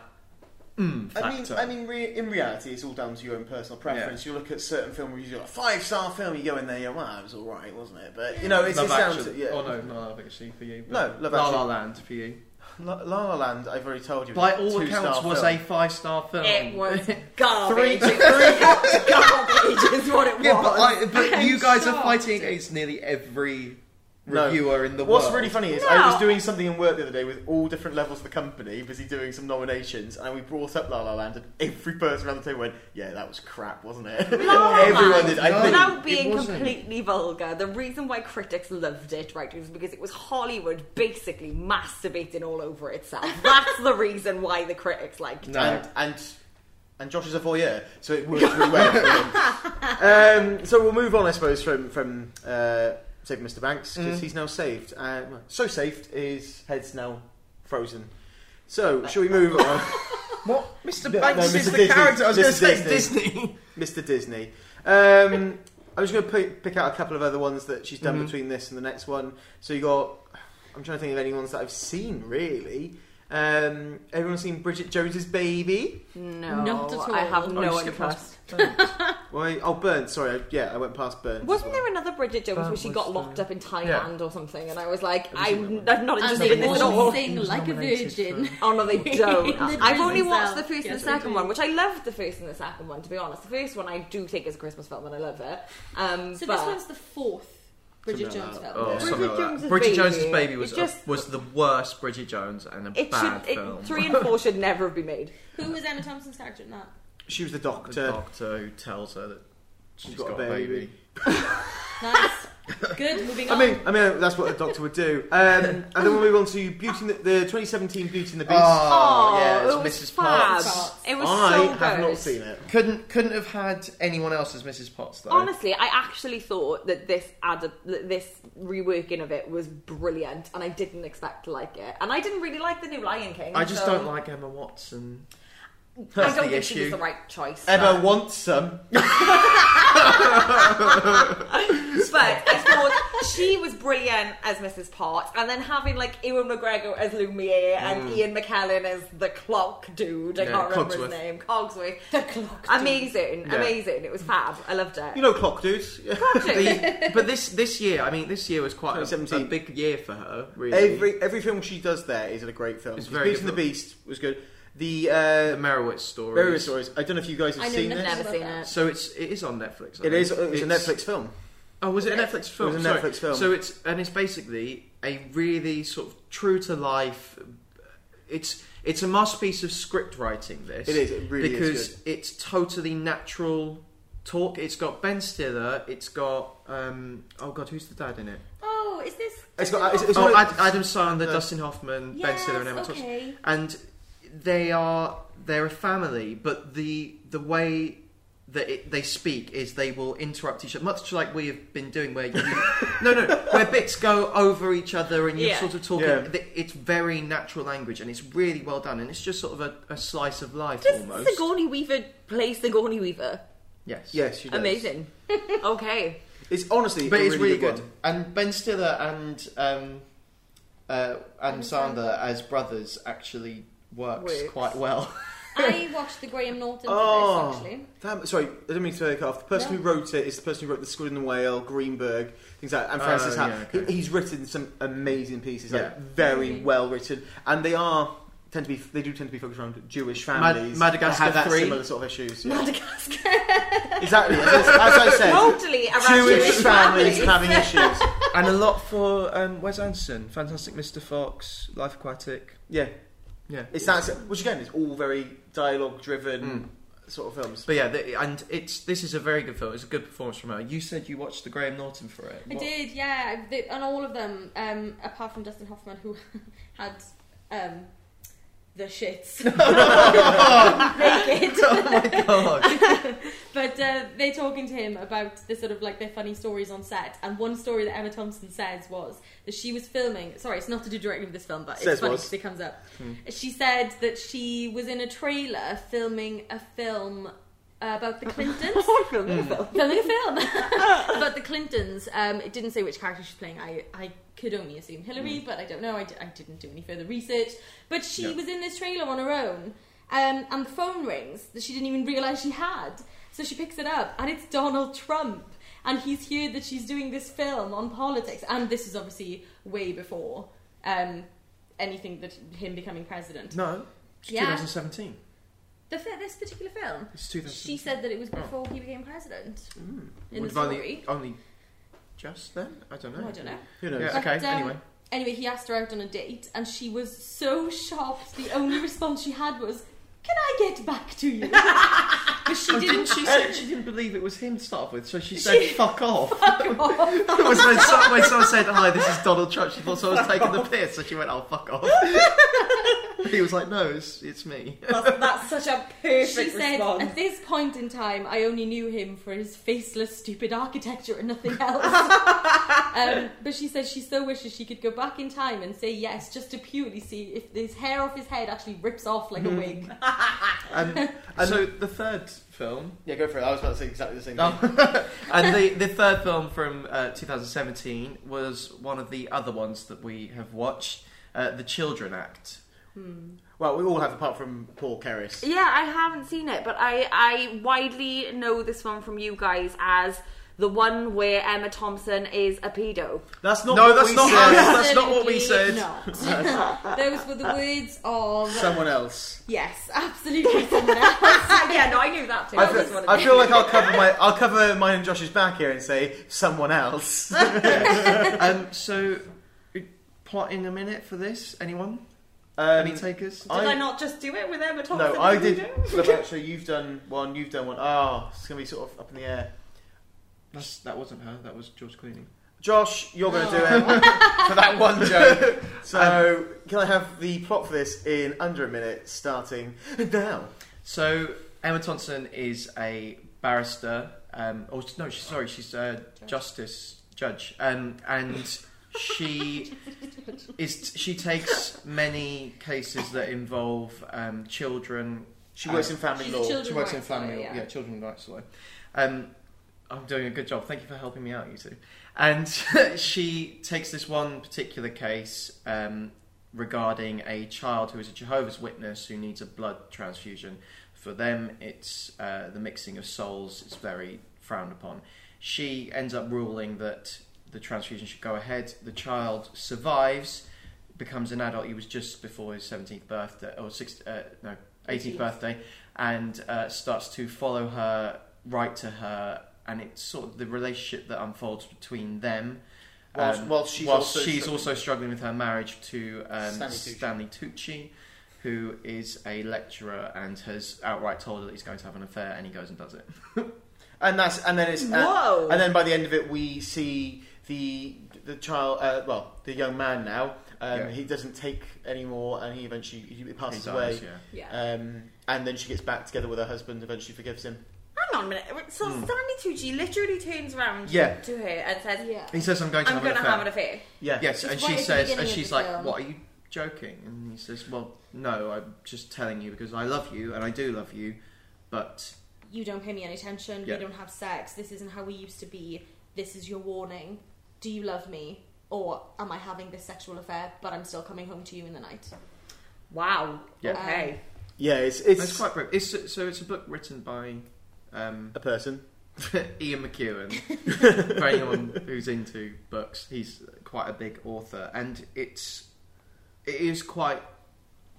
I feel like that's a um, thinly. I light-hit. think that's a thinly veiled uh, dig at me earlier No, because when it was written by Ian McEwan, and, I gave you a just blank didn't- face, You just didn't know. and then you've got if anyone's into books, yeah, yeah. no, but it's but As a it's computer scientist, I am. Read. it's quite a gritty story. Yeah, Through and there's a lot through. of layers to this. like an onion. Much Um, honestly, this is this is at this point because we are going to at the end we will rank all the films that we've seen by them. Um, this I think is my favourite one that we watched. I'm just going to say it now. Oh, he did Atonement and all that fun stuff, didn't he? Yeah. Um, he this her performance in this and the relationship she has with the child and Stanley Tucci in this yeah. they're all amazing. The, the idea, but the idea that obviously he says that he's going to have the affair is is because he loves her. He's like, well, I just want some sort of intimacy. I don't want to lose you. It's Yeah. just I want our intimacy, and then they sort of fall out over this, obviously, understandably, and they're living apart in the same house, and they're meeting Yeah. his kids, uh, not his kids, um, his nieces and nephews, and stuff like that. It sets it up that whilst they are in the same house in the beginning, they very much have separate lives, and you can see he's trying a lot to. Um, he says to her like, "Come to bed," and she's like, "No, I'm working. This is my life. This is my job. I've got some very serious cases." And it's continual over and over and over again that she is palming him off or not listening to him because she takes her job so seriously. Yeah, and she does, and there's there's reason for her to take the job seriously, just the nature of her role, but she has to work continuously. Absolutely. But then it gives the ability for her to we have that almost will they, won't they, when she's with this young adult, is what he is, Mm. really. By the time there's this sort of intimacy here, it is he is He a is young 18, adult, yeah. he's, he's an adult. Um, but But I- will they, won't they? Because But did you ever see it as that, as like a like a sexual thing between it, wa- them? it was definitely, f- I felt like it was from him. It was almost, it was almost, it sounds weird, Oedipal in the way it was done. It was almost like Oh yeah, he right. was okay. after a mother figure, but it was Yeah. almost that sort of sexual level as well to it because he Yeah. was finding who he was. He was no longer a Jehovah's Witness because he'd had this transfusion. He couldn't be anymore because Mm. he'd sort of lost his identity and had to find his own way out of it. And she'd opened the door and shown the light of what could happen further. But also to add depth to that as well, he oh, sorry. he is fully not deep enough, But- Josh. Fucking hell, the don't fact read. that- not- he's three months away from turning eighteen. yeah. which is when he could have legally made the decision to not have accepted the blood. So it's so close to the point of him being able to give consent, Hmm. but he can't. Another the other thing that makes it even more complex is that for some reason, obviously because she's going through some difficult things in her life, it's completely out of the norm for anyone in her position to do this. She goes but to she see them. visits him at Yeah. the hospital and she goes to meet him and uh, again, completely out of character for her. She really humanizes herself and she sings with him, and they talk about ye- uh, That's the poetry song and- is. Uh, obviously, the callback later is so yeah, every one of these films where she's amazing, I, I have cried. And I, I cried on the train watching this. yeah. It was It's amazing. it's it is a hard watch. I cried. I mean, you. I've literally cried doing this podcast today, and that's not the Chandellini. I am a very emotional person. Chandellini, £1.29 at B&M Bargains. but it's it is it's a really really Hashtag not a sponsor. that is not a sponsor. hashtag not no. gifted. Other other Perry drinks are available. Slightly sparkling Perry. Yeah, it's like, it's, yeah. But, um, regardless of the Perry, it is it's a complex story, and you see the demise of her persona through the the film as well, where she's usually quite a together person, but she starts turning to her assistant and she says, "Have you ever been wild and free?" And she sort of you can see that she's taking people off guard with this new personality that sh- she's going through all these changes and this difficulty in her life because of what her husband's now having an affair and he's left. You can see she doesn't really know where she stands or what's going on No, with she her doesn't. anymore. It's- It's, it's just it's someone who's lost and drifting. Yeah. And, and he is this sort of... Um, touchstone. It is almost that point where I know where I am now because I have control of the situation. She's Yeah. she can tell him what to do as well. So when he does show up to her when she is in Newcastle, that thing Yeah. he just travels the country to see her. He- It's that he wants answers, I think, and he his, he knows as well that she's the only reason he's alive because his parents happily would have let him. Well, I- not happily, but they would have let him die because of their beliefs. and his beliefs because they were his beliefs as well. Right, even that's in the, true. ho- even in the hospital, they were his beliefs. That's true. That's true. So he wasn't at that point wanting to take the blood, really, was he? There was No. there was there was there was fear in him because he knew what would happen if he didn't, but he knew within his faith what it was. Well, he breaks down when she says Yeah. the consequence that you, Yeah, if yeah. you live, you could be blind, or if you live, you could be disabled or brain damaged, and he sobs. Yeah. And he's, his heart rate monitor goes off the charts because he's clearly that's Yeah. not what he wants. Her um, breakdown at the end of this, after Oh. he dies, Where yeah, because she's at She a walks benefit, home. isn't she? Yeah, she's she singing is. with someone, and then she's meant to do the encore. She gets the message about it, doesn't she? And she Mm. then sings the song that she sang with him. Mm. Yeah. It's Oh, Honestly, it, and she it has hurts. to stop because she's in front but of then she runs everyone. like is- in the rain across London to get to him, sees him. He says like, "My choice this time." Yes, it's this time it's my choice, isn't it? It's, Yeah. it's that sort of I can now control whether I live or die. Yeah. It's now I think, and it's and I'm not, and it's very much like I'm not getting the answers I, I need. So Hmm. why why stick around? It's, it's a real and it's a real hard thing as well, isn't it? Because Hmm. he because as as a Jehovah's he was so steadfast and sure of everything, and then she's opened this door to him, yeah. and he's been unable to actually step through the door, and now he's failed, and he's not on either side because he's not going to go to the, the, is it the temple or whatever the, the tower whatever it is for the Jehovah's, but it's that sort of idea that he's Yeah. never going to go. Ki- uh, k- uh, Kingdom Temples. The king- that's She's kept him at arm's length, hasn't Yeah. she? And it almost you get to that point where you think, "Oh my god, did she did she cause him to do this?" Yeah. Was Hmm. the reason the, how she treats him because obviously he he kisses her. he does, yeah. he does. Um and it's that awful oh god sort of moment for her, for him. It happens in front of her assistant.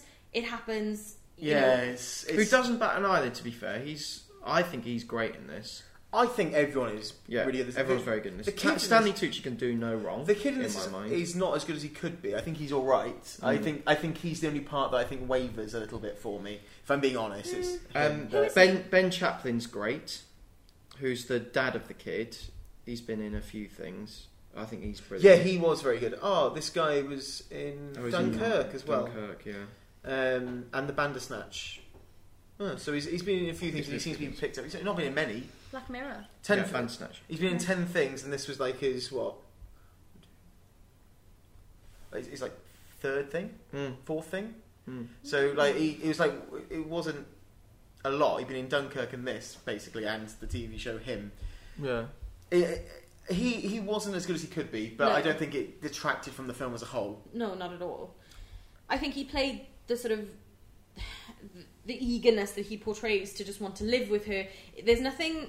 There's nothing sexual. Yes, they do share a kiss, but there's there's no sort of sexual relationship No, implied. at- you are right. It is very at that no- Oedipus at sort no of point- weird. Yeah, it's an exploration. At of no Yeah. point was I like, oh, these guys like want each other, or this is going to be an affair, or anything like that. It was very maternal. The the but care. it was. I don't think it was that. I think it was also. Do you Again, think- this- it was the same thing that s- why Stanley Tucci was having an affair. He wanted that, that want, that need, Yeah. that emotional connection Mm. with someone, and that's what she was getting from this kid who wanted him as well. yeah. There's lots to come from this. I think. I think. I think this is, as I said, one of my favourite ones. Yeah, that it's a she's very done. good film. She's, I mean, she, and the thing I've noticed throughout all these films, Emma Thompson, great crier.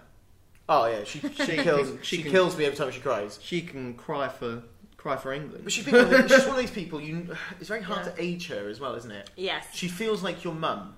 Yeah. when you watch it, she feels like she could be a mum Yeah. to you, and you, it's, it's Yeah, got yeah. that sort of level of hurt behind you. Like, oh, it's, it's like someone that I've got Yeah. this connection with. Yeah. you I do, think you so. totally care Such an about her. emotionally relatable character. Yeah. So, what rating would you give this?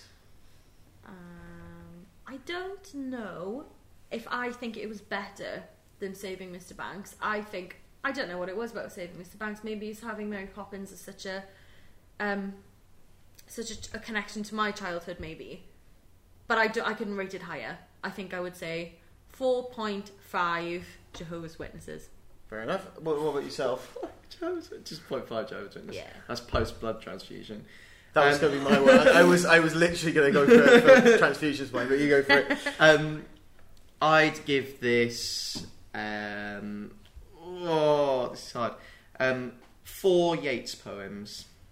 And I'd give this three and a half singles to Newcastle. I really loved it, but I think there's bits in this film which could be better about it. If I'm uh, just being objective rather than myself loving the film, it's as a Yeah. three and a half. It's not as good as Mr. Banks. No. Do I think it's as good as Love Actually? I think it's on the same par as Love Actually in my mind. Oof. Wow, okay. Okay. Um, That's so after this film, she uh, she went on to do the fabulous Johnny English three. I haven't seen You're, it. you're I a don't dick. know. Shut up. Then- Late Night, which was uh, this year as well. Um, Missing Link, Men in Black International, which was critically panned Yeah. as per usual. Um, Which is almost the, the one that we did. no, the one we were going to do was uh, Late Night. Oh, was it? I thought. Yeah, the news presenter one. Oh, That's the okay. one we were going to do, and we didn't go for that one. Um, and then How to Build a Girl, which I've not actually heard of. No, neither have I. No. Um, I think years and years. Is that not the thing she wrote? uh, years and Years is a band. The guy from uh, Skins. no, it, Oh, it's Russell T Davis. it's supposed to be amazing years and years, but oh, that is the that's the Clinton thing. Oh, right, okay. okay. Is it? Yeah, it Is looks it? like it. I, I'm not Oh sure. no, I I'm, don't just, know. Oh, I'm no, sure not it's the Clinton about thing. British politics in the future. It was a busy family from Manchester. that lost their Ah. fetch- Oh. Oh, okay. It's, I it's the don't know. UK purge. I don't Nice. know what it is. We'll, we'll work Um, out. And but she's we got the film that's just come out, and she's got a couple of things still to go in the future. such as Cruella. Cruella I'm with really excited for that. with Mm. Emma Stone, which we didn't mention last time because you didn't. Well, we only did Emma Stone's one because you didn't mention her future projects. You bad, bad boy, bad boy. Make a note. Make a note. He's making a, he's making a time code for this to cut this out now. With her, um, it says there that she's in gonna be in the Voyage of Doctor Dolittle. Is that the one with um, Robert Downey Jr.? Ooh, let's have a look, shall we? It is indeed the one Oh, with, that, with uh, lovely Welsh Robert Downey Jr. That'll be good. Yeah, he, he plays Doctor Dolittle as a Welsh character. Stop it. That's exciting. It is, isn't it? It's I mean, very maybe, exciting. maybe Can we people- hear a snippet of the accent? I think Not it's right really now, we'll Good. do it in a bit. It's like he's he's obviously spent quite a lot of time with Michael Sheen while Hmm. filming it, and he does So what? sound quite. His accent's Michael very Sheen's good. in it, isn't it? and so is John Cena. Yes. So, what we'll, so what we'll do here, we're going to move on to the main review of the week. Review F- Of the week. of the week. that is literally how the, the little jingle goes. That's over there. Yeah.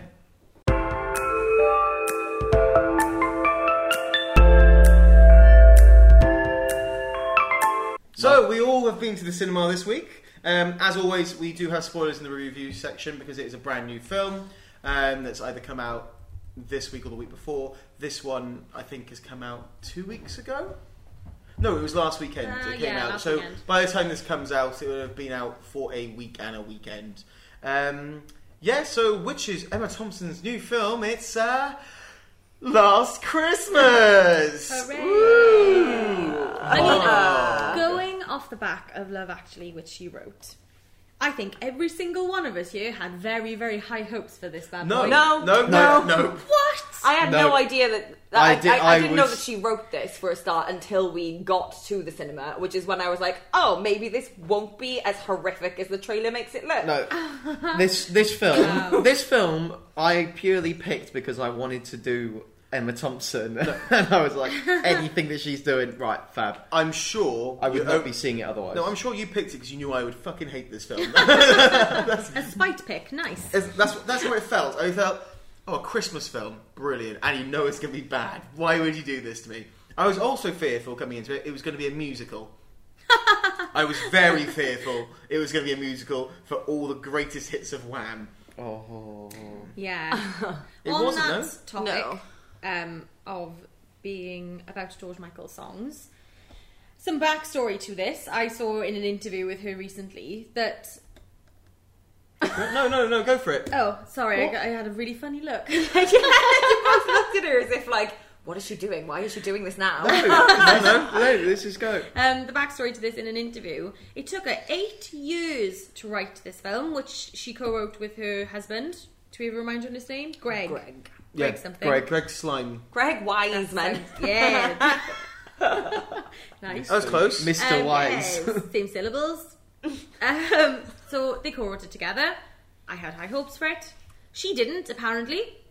When in the interview she was discussing about it, why it took her eight years, is because she was approached with the idea of making another Christmas film off the back of the success with Love Actually, and it was um, going to be a story that revolved around the song Last Christmas and she struggled like hell to write anything about it. She didn't enjoy the process. She didn't want to do it. She spent two years really sort of rejecting the idea. Um, she met George Michael. She spoke to him about it. They had a conversation. Uh, th- th- really, she was struggling to workshop it He selfishly died. very Yeah, the rudely, bastard. and then put her in a bit of a shit situation. So she felt like she had to go through with it. Hmm. yeah. So Um, that's the background to this film. I go in, uh, let's put it this way: with that George Michael in there, I, we, me, me and Karis watched it together, um, Mm-hmm. and Josh and Emma watched it together separately. Um, as I left the cinema, I turned to Karis and went, "George Michael didn't even last as long as this film. This thing dragged, and it had Yeah. none of the sort of charm, any sort of the highs or the lows. It was, it was just a very bland, nothing. I, I will be honest. mess. Because of the length of this, I just want to compare it hour to and something 40. else that we.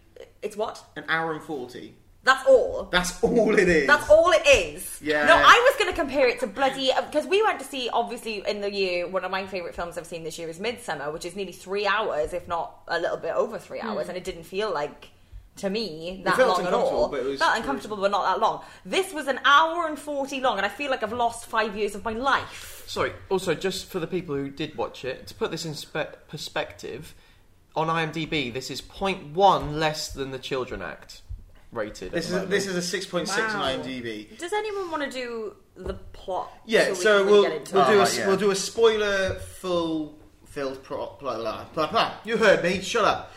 um, we're doing a spoiler filled um, synopsis of it now. Um, so if you don't want to listen to this, do jump to our next time code, which will probably be our guess who. Yeah. Um, so that's all. Um, so thank you for listening so far, but you can disappear off now. So who wants to do it? Because I'm happy to. Or do you want to? Do you want to do this one, Keris? Or are you going to talk about Rowan Atkinson, who wasn't in the film? I don't know if I'll be able to do it in a minute, but I could certainly give it a go. Oh, this plot is You can do it paper a bit. thin. You can I do this can- in 10 seconds. I reckon I could do this in 20 seconds. Do you want to do it then? Go Go on, 20 Try. seconds, Yeah. challenge yourself. Tell me when to go. Right, three, two, one, go. Amelia Clark works in a Santa shop. She is an immigrant. Her mother is Emma Thompson, who is an angry woman from FYR. Um, she's had a. She's been unwell. She's now better. She's miserable. She's unhappy. She has a heart transplant, and there's a magic man who happened to have the heart, the heart for her. Oh no! This is all so sad. This is wonderful. No, she's found her purpose. It's the end. I feel like you 18 did seconds. miss out some of the really, original- not really. I mean, that you is the spent more entire time plot, but describing where Emma Thompson was actually from, which is Yugoslavia, by the way. FYR. I was right. Former Yugoslavian Republic. That- that's. I, But yeah, essentially, I've got to be honest with you. One of the problems that I had with this film, and this is something I told we, we, we talked about straight after seeing it, is that for the first kind of half of the film, while she's trying to figure out what's going on, number one, Amelia you Clarke, don't. this is, yeah, yeah.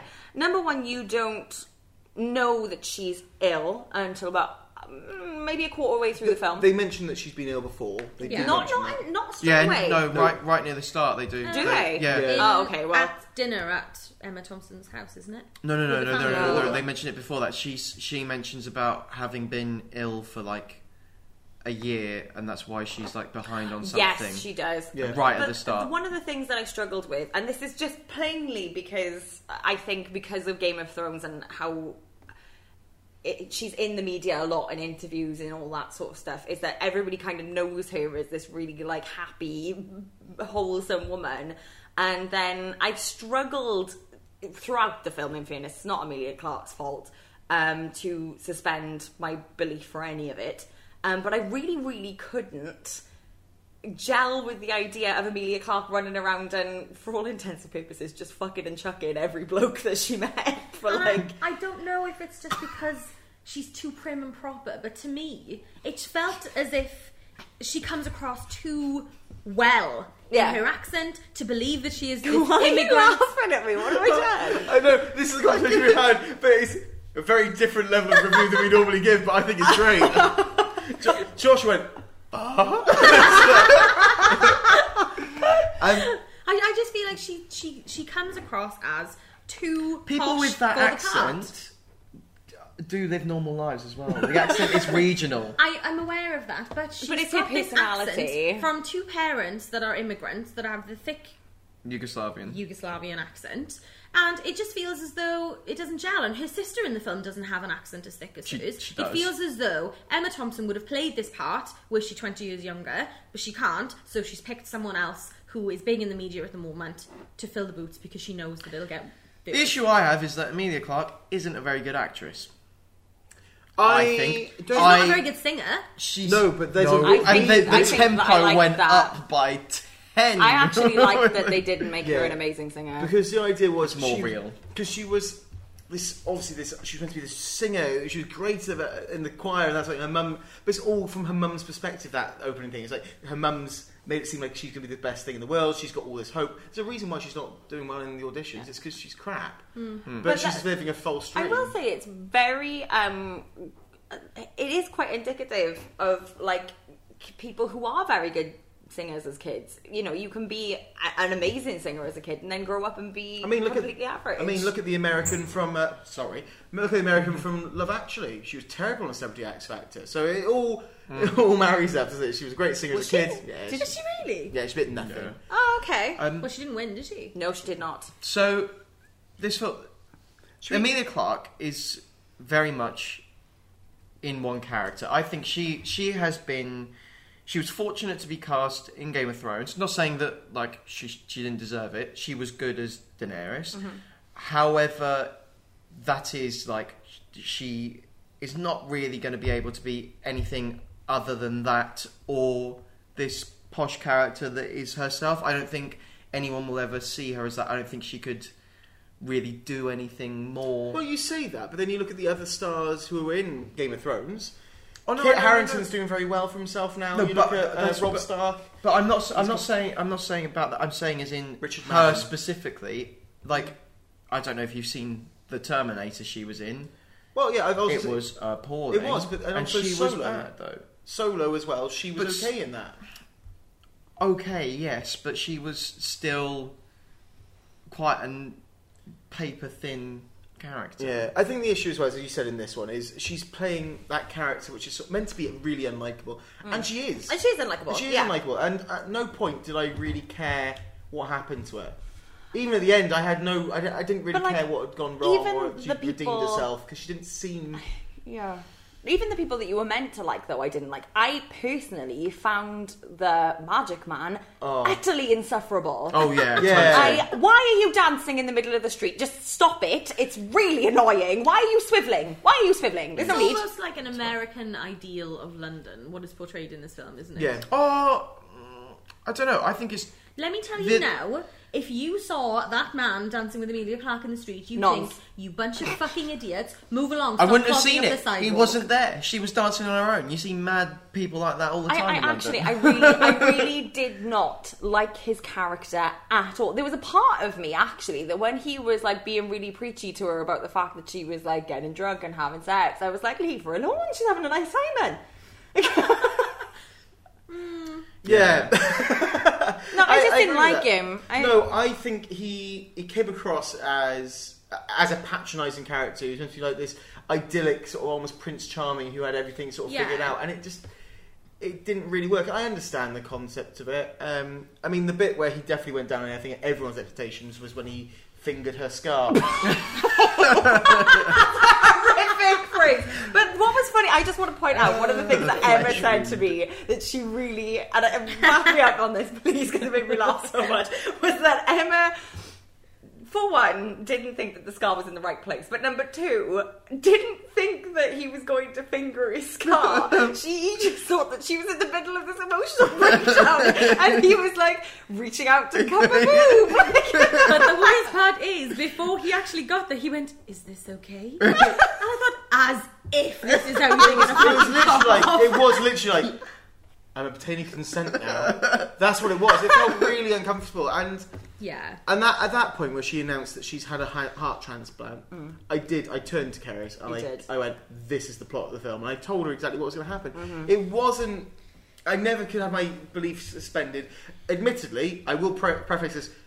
we went to a cinema which seemed to try and set us in the mood that we were in a wintry London landscape by having no heating on in it at all.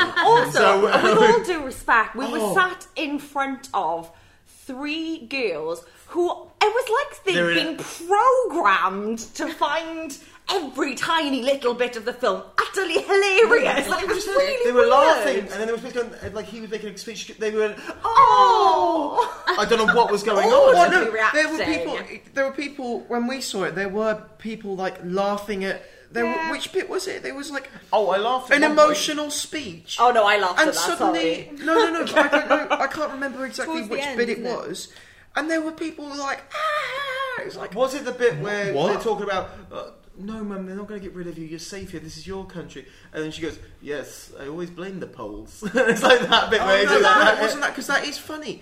And honestly, I found myself laughing at some of this. I thought some of it was genuinely quite funny. I really liked her boss, if I'm honest. Santa. Yeah, Santa. I loved Santa. I thought she was great. Hmm. I like Michelle Yeoh though. I think that she's very, very cool. I like her a lot. I liked her sister. I like the The thing is, I storyline think individu- that- that were that. individually, I liked most of them. I didn't like the two leads. and No. that's the big issue. I also don't think it's directed by a particularly good person, and that's my opinion. I don't really like Paul Feig myself. What else has he done? Paul Feig. Paul Feig, you'll you'll know him. He's like Ghostbusters remake. He's done Spy, Bridesmaid. Wait, did no? Did he direct Spy though? Um, You're on I'm the sure- actor yeah, there. If I go on director, oh, he did Bad Teacher. Oh, which was a- Spy was good though. Or Right, a bad last film. was it Simple Favour. He did though, which actually was Oh, good. I loved Simple Favor. Oh, hang on now. I In Ghostbusters, no, they- now there's a real I mix totally, things. I totally You can't- disagree with you, you there. cannot I guarantee. think Spy is a good film. I think Bridesmaids is a good film. The Yeah. heat was appalling, Yes. but I Parks think and that's quite good. Uh, Arrested Development, he's directed some of it. Parks and Yeah, Rec, like. I mean, he's good, and he's also good in the Joel McHale show with Joel McHale, I- but where I he think- shows up in those. But, but I think saying to saying no, he's he- a bad director, I don't think that's fair. I think he's not directed this well. That's I don't think he can direct if it's a bad script. That's what I'm trying to say. Is he Hmm. can't make something out of nothing. He has to be given everything. And I'll be perfectly honest with you. I think one of the things that was one of the main things I struggled with with this is that, and I'm sad that it's Emma Thompson who's done it because I think that the script was god awful. I literally think some of the lines in there were just the bit where she has that emotional breakdown and then turns to him and says things like, When I'm with you, I feel strong, whole, complete. I hated it. Oh, the ed- the ed- the editor for the screenplay, so the one who was meant to sort of okay it and make the final adjustments and actually say, yeah, this is okay. This is the first thing she's ever like. Oh, done. it's terrible. So That- that she probably bit- didn't know what she was even that looking bit you were just for. talking about, which is you make me complete, you make me whole, you make me solid. I literally turned to I turned to you and like a good poo. and, no, and then they're having that whole emotional thing, and you couldn't stop laughing during it. I couldn't. I, honestly, I found it so. It was. I, I was Uncomfortable. laughing because it was uncomfortable because it was literally like something that. It was quite Fault in One Our of my Stars. Oh, honest. No, honestly, it was one of those things. It wasn't that, Fault in Our Stars. No, No, I how mean da- that moment How was. dare you? how dare you? We'll come back to that, right? I'm putting a pin in that because we're coming back to it, right? But um, it was like something that one of my GCSE kids would write. It, it was like it wasn't like somebody Fault in Our writing Stars. from the listen now me and you're gonna fall out, good boy. But we, Oh. it's, it's one of those things that I think somebody wrote it as if they've never experienced that kind of emotion and were watching people from afar and wrote it based on Mm. what they'd seen rather than what they'd felt. And it felt very cheesy and it felt very slopped together and it was So- like, I feel like she. Do you think that yeah. then Emma Thompson only creates her best work when she's in emotional turmoil? Now that she's happily married with kids, no, I just don't No. think it was particularly was well nothing- written. I think she was asked to write something, didn't that want she to. didn't want to write, Yeah. and she came out with this I will say because I- her bits were good. Yeah, Yeah, I she wrote the thought bits she for was her great. really nicely. I thought she, I thought Yeah. her character was really nice, and I did say Not that, nice. I like, think I think that Yeah. all of and this and this as I said earlier, well acted by all. Didn't like the the the main two. But every other storyline in it was better than the main storyline. Yeah. The one with the show going on with the homeless people, Lovely. great. The Oh one my with the God. relationship between the mum and the dad and that and the sister and stuff, great, fine. and the one with Santa, great, fine. But It the was- main one Felt like two different was bad. films. You're talking about the, the, the homeless people show. I thought I was watching another f- bloody nativity film. Yeah. It was- oh my god, it just hurt. Like, everything about it. I was It just like, wasn't, Oh, yeah. I- did you not like the nativity? I didn't like anything about this film. I thought Oh. this was potentially the biggest waste of time I've ever experienced in the cinema. I- honestly, yeah. it's it's a one star film at a push for me. I, I'd be perfectly honest. Oh, we're and going put to it out ratings. there. no, no, I'm just Um, saying that's how I feel about it. I would like to say that I genuinely believe this might be the worst film I've ever watched. Genuinely. I could not for a minute say Godzilla, that I enjoyed 1998. it. But I, well, I haven't seen that. no, haven't this this is below Godzilla. this is below Godzilla 1998. R.I.P.D. It's, it's below R.I.P.D. Honestly, You reckon this is the worst film we've watched? this thus is the far? worst film that we have watched on this podcast so far, and we have watched over a hundred odd films. I think I would rather watch any of those films again than this, though. To be fair, yeah, So the Yeah. reason why that there's the homeless shelter part and that's such a prominent part of the film is because it, it's to pay tribute to George Michael's work that he did. with Yeah, the I- homeless shelter. that makes So sense. it's very shoehorned, really, isn't Yeah. it? On this note, can I just say that I've left? I maybe you can help me with this, but I left this film with a certain amount of questions. One of which was about George Michael. In that, it I get that it was only meant to be inspired, but at the beginning, it's kind of implied that she's a very big George Michael fan and she's a very big, but you never have any real reference to it other than she sang a song as a kid. She's got a sticker on her No, and she- suitcase. when she goes and back to her home- she's got a poster of him. She- no, the whole wall is covered in. But in yeah, stuff, but even then, that's it's it. not. It's it's never. He's never explicitly mentioned. She never says like, "Oh, they like my favorite band," or like, the "He's crazy- amazing." Oh. The craziest or- thing is, if they wanted to pay tribute to him for it, because it's set on Christmas, he died on Christmas Day. Mm. Was it Christmas Day or Boxing Day? Uh, Boxing Or Day was Oh, Christmas Eve. Or Christmas Eve. It was somewhere around that time. Yeah. And they could have done something with that if they really wanted to almost do like a. Because it had to be tributed to him. So they put it on. It's her favourite thing to do. They know it's coming. Mm. Christmas Day. Christmas Day. Day. And they could have literally done it. I remember it being Christmas Day because I think I was at my nan's. Yes, I was at my yeah. nan's. And my mum was there, and they were literally talking about her old vinyl collection she had of Wham and all that sort of thing. She's like, "I love him," da, da, da. and as we talk about it, we check it, and we found out that he passed away. It was your fault. It, I, it was my fault because I googled, "Is he dead?" Yeah, I um also the other thing as well is I, I completely understand that Emma Thompson's character is not meant to be likable. She's supposed to be um very harsh on her children, but what on earth did she actually do that was bad enough for everybody to Oh, go yeah. on at her like they do? her, her kids hated her. Her kids absolutely hate it. Her husband. Mm, She's a piece of work. Her husband hates it. Oh, Also, sorry, the the bit where Amelia Clark's making up for all the bad she's done. Did you not get reminded of that South Park episode where Carmen's trying to get into heaven? yes. yes. We're gonna make Mickey Ray. Everything about it was poor though. I don't understand how she's meant, but also how. Yeah, she's a bit of a pain in the ass. She's not the worst person in the world either. They're trying to No. vilify her and Yeah. everything. Just everything. At the end of the day, what she's done has created a lawyer out of one of her kids who's incredibly successful and is still within that field.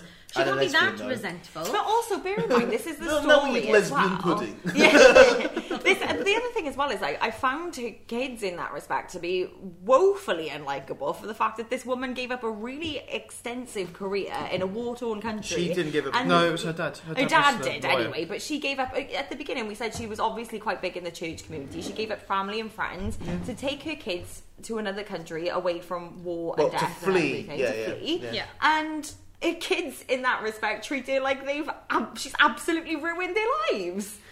It- Uh, Yeah. Um. Well, I mean, I know what my thing. So, what rating would you give it, Carrie? I don't think I would give it one. you have to give it a you have to rating. give it A rating. I would Half give a star, is it it? maybe like 0.25 of any Christmassy feeling I had left. Um, I didn't hate it as much as that. I there were points where it was funny. I would probably never ever watch this film ever again. It's not a Christmas classic, is it? But it's Absolutely confirmed not. everything I believed about Amelia Clark being an awful actress. So I'm going to give it 1.5 red London buses. nice. Yeah, mine's mine's one one heart shared between two people.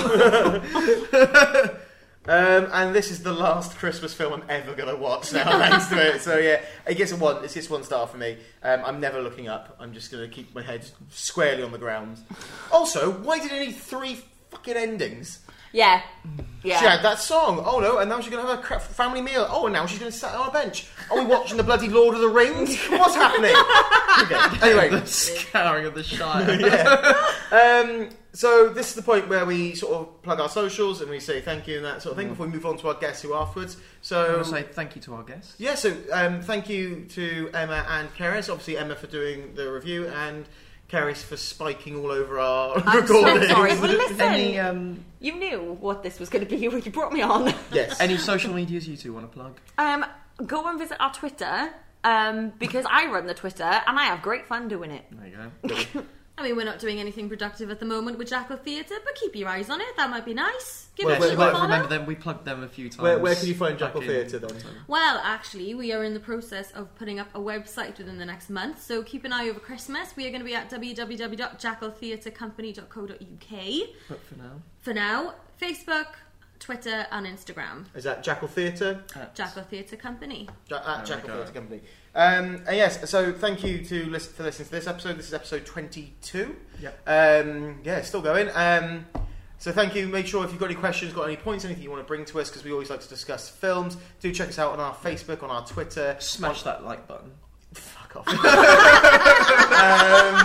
or on Instagram. We are we are slightly we are off our things right now, but it's all at OMBW Pod. Yeah. Um, we do well. We will be. Um, this comes out every Monday. Oh, Every other- fortnightly. Every other Monday. Then there'll be a guess who on the following one, which is what it should be happening. And then we do a review on a Thursday, and we do a top ten on a Saturday, which is what we should be doing. Um, and now I'm a As lot. usual, We're quite sporadic. We're quite sporadic, but I've had the busiest month in all of the world, so I'm gonna know. Yeah, i I'm busier than doctors, and s- so I'm gonna be back on it. So we should get back on track as well. And it's going to Christmas. You're only a student. It's not like you have got anything coming up. um, so you can catch me on my socials, which is at who underscore tin, and that's on Twitter or Instagram. And you can catch Josh at Joshua JX3 on uh, yeah Instagram and Twitter. I don't really tweet, but Instagram I do things.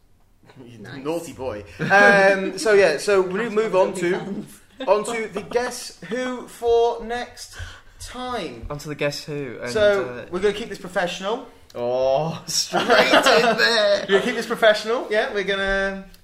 Go on, have you got anything there? You're gonna- with that- I can't. I can't think of anything. I really, really can't. Look, look deep inside what you've really enjoyed. You know, Look, look where the heart is, and you might be able to find something. You might gestate. Might get something that could come out of you. Might be ugly at first, but gestate into this beautiful black swan. Who knows? Oh, he's taking it. I was trying to work out how to do that one. You may want to talk about something a little closer to home. Yeah, it might. Uh, gestating too much might leave me a bit Thor. I'm so glad. I'm so glad we're not brothers. But thank you. So thank you for that one. Um, you are awful. um, Cheers, Your Highness. that I've never been closer to killing you. So I think that's enough to go with. I think we can get. Are you looking for more? Are you? Are you going to see if you can get any more? I'm gonna try and find Because I'm going to for it. absolutely annihilate this.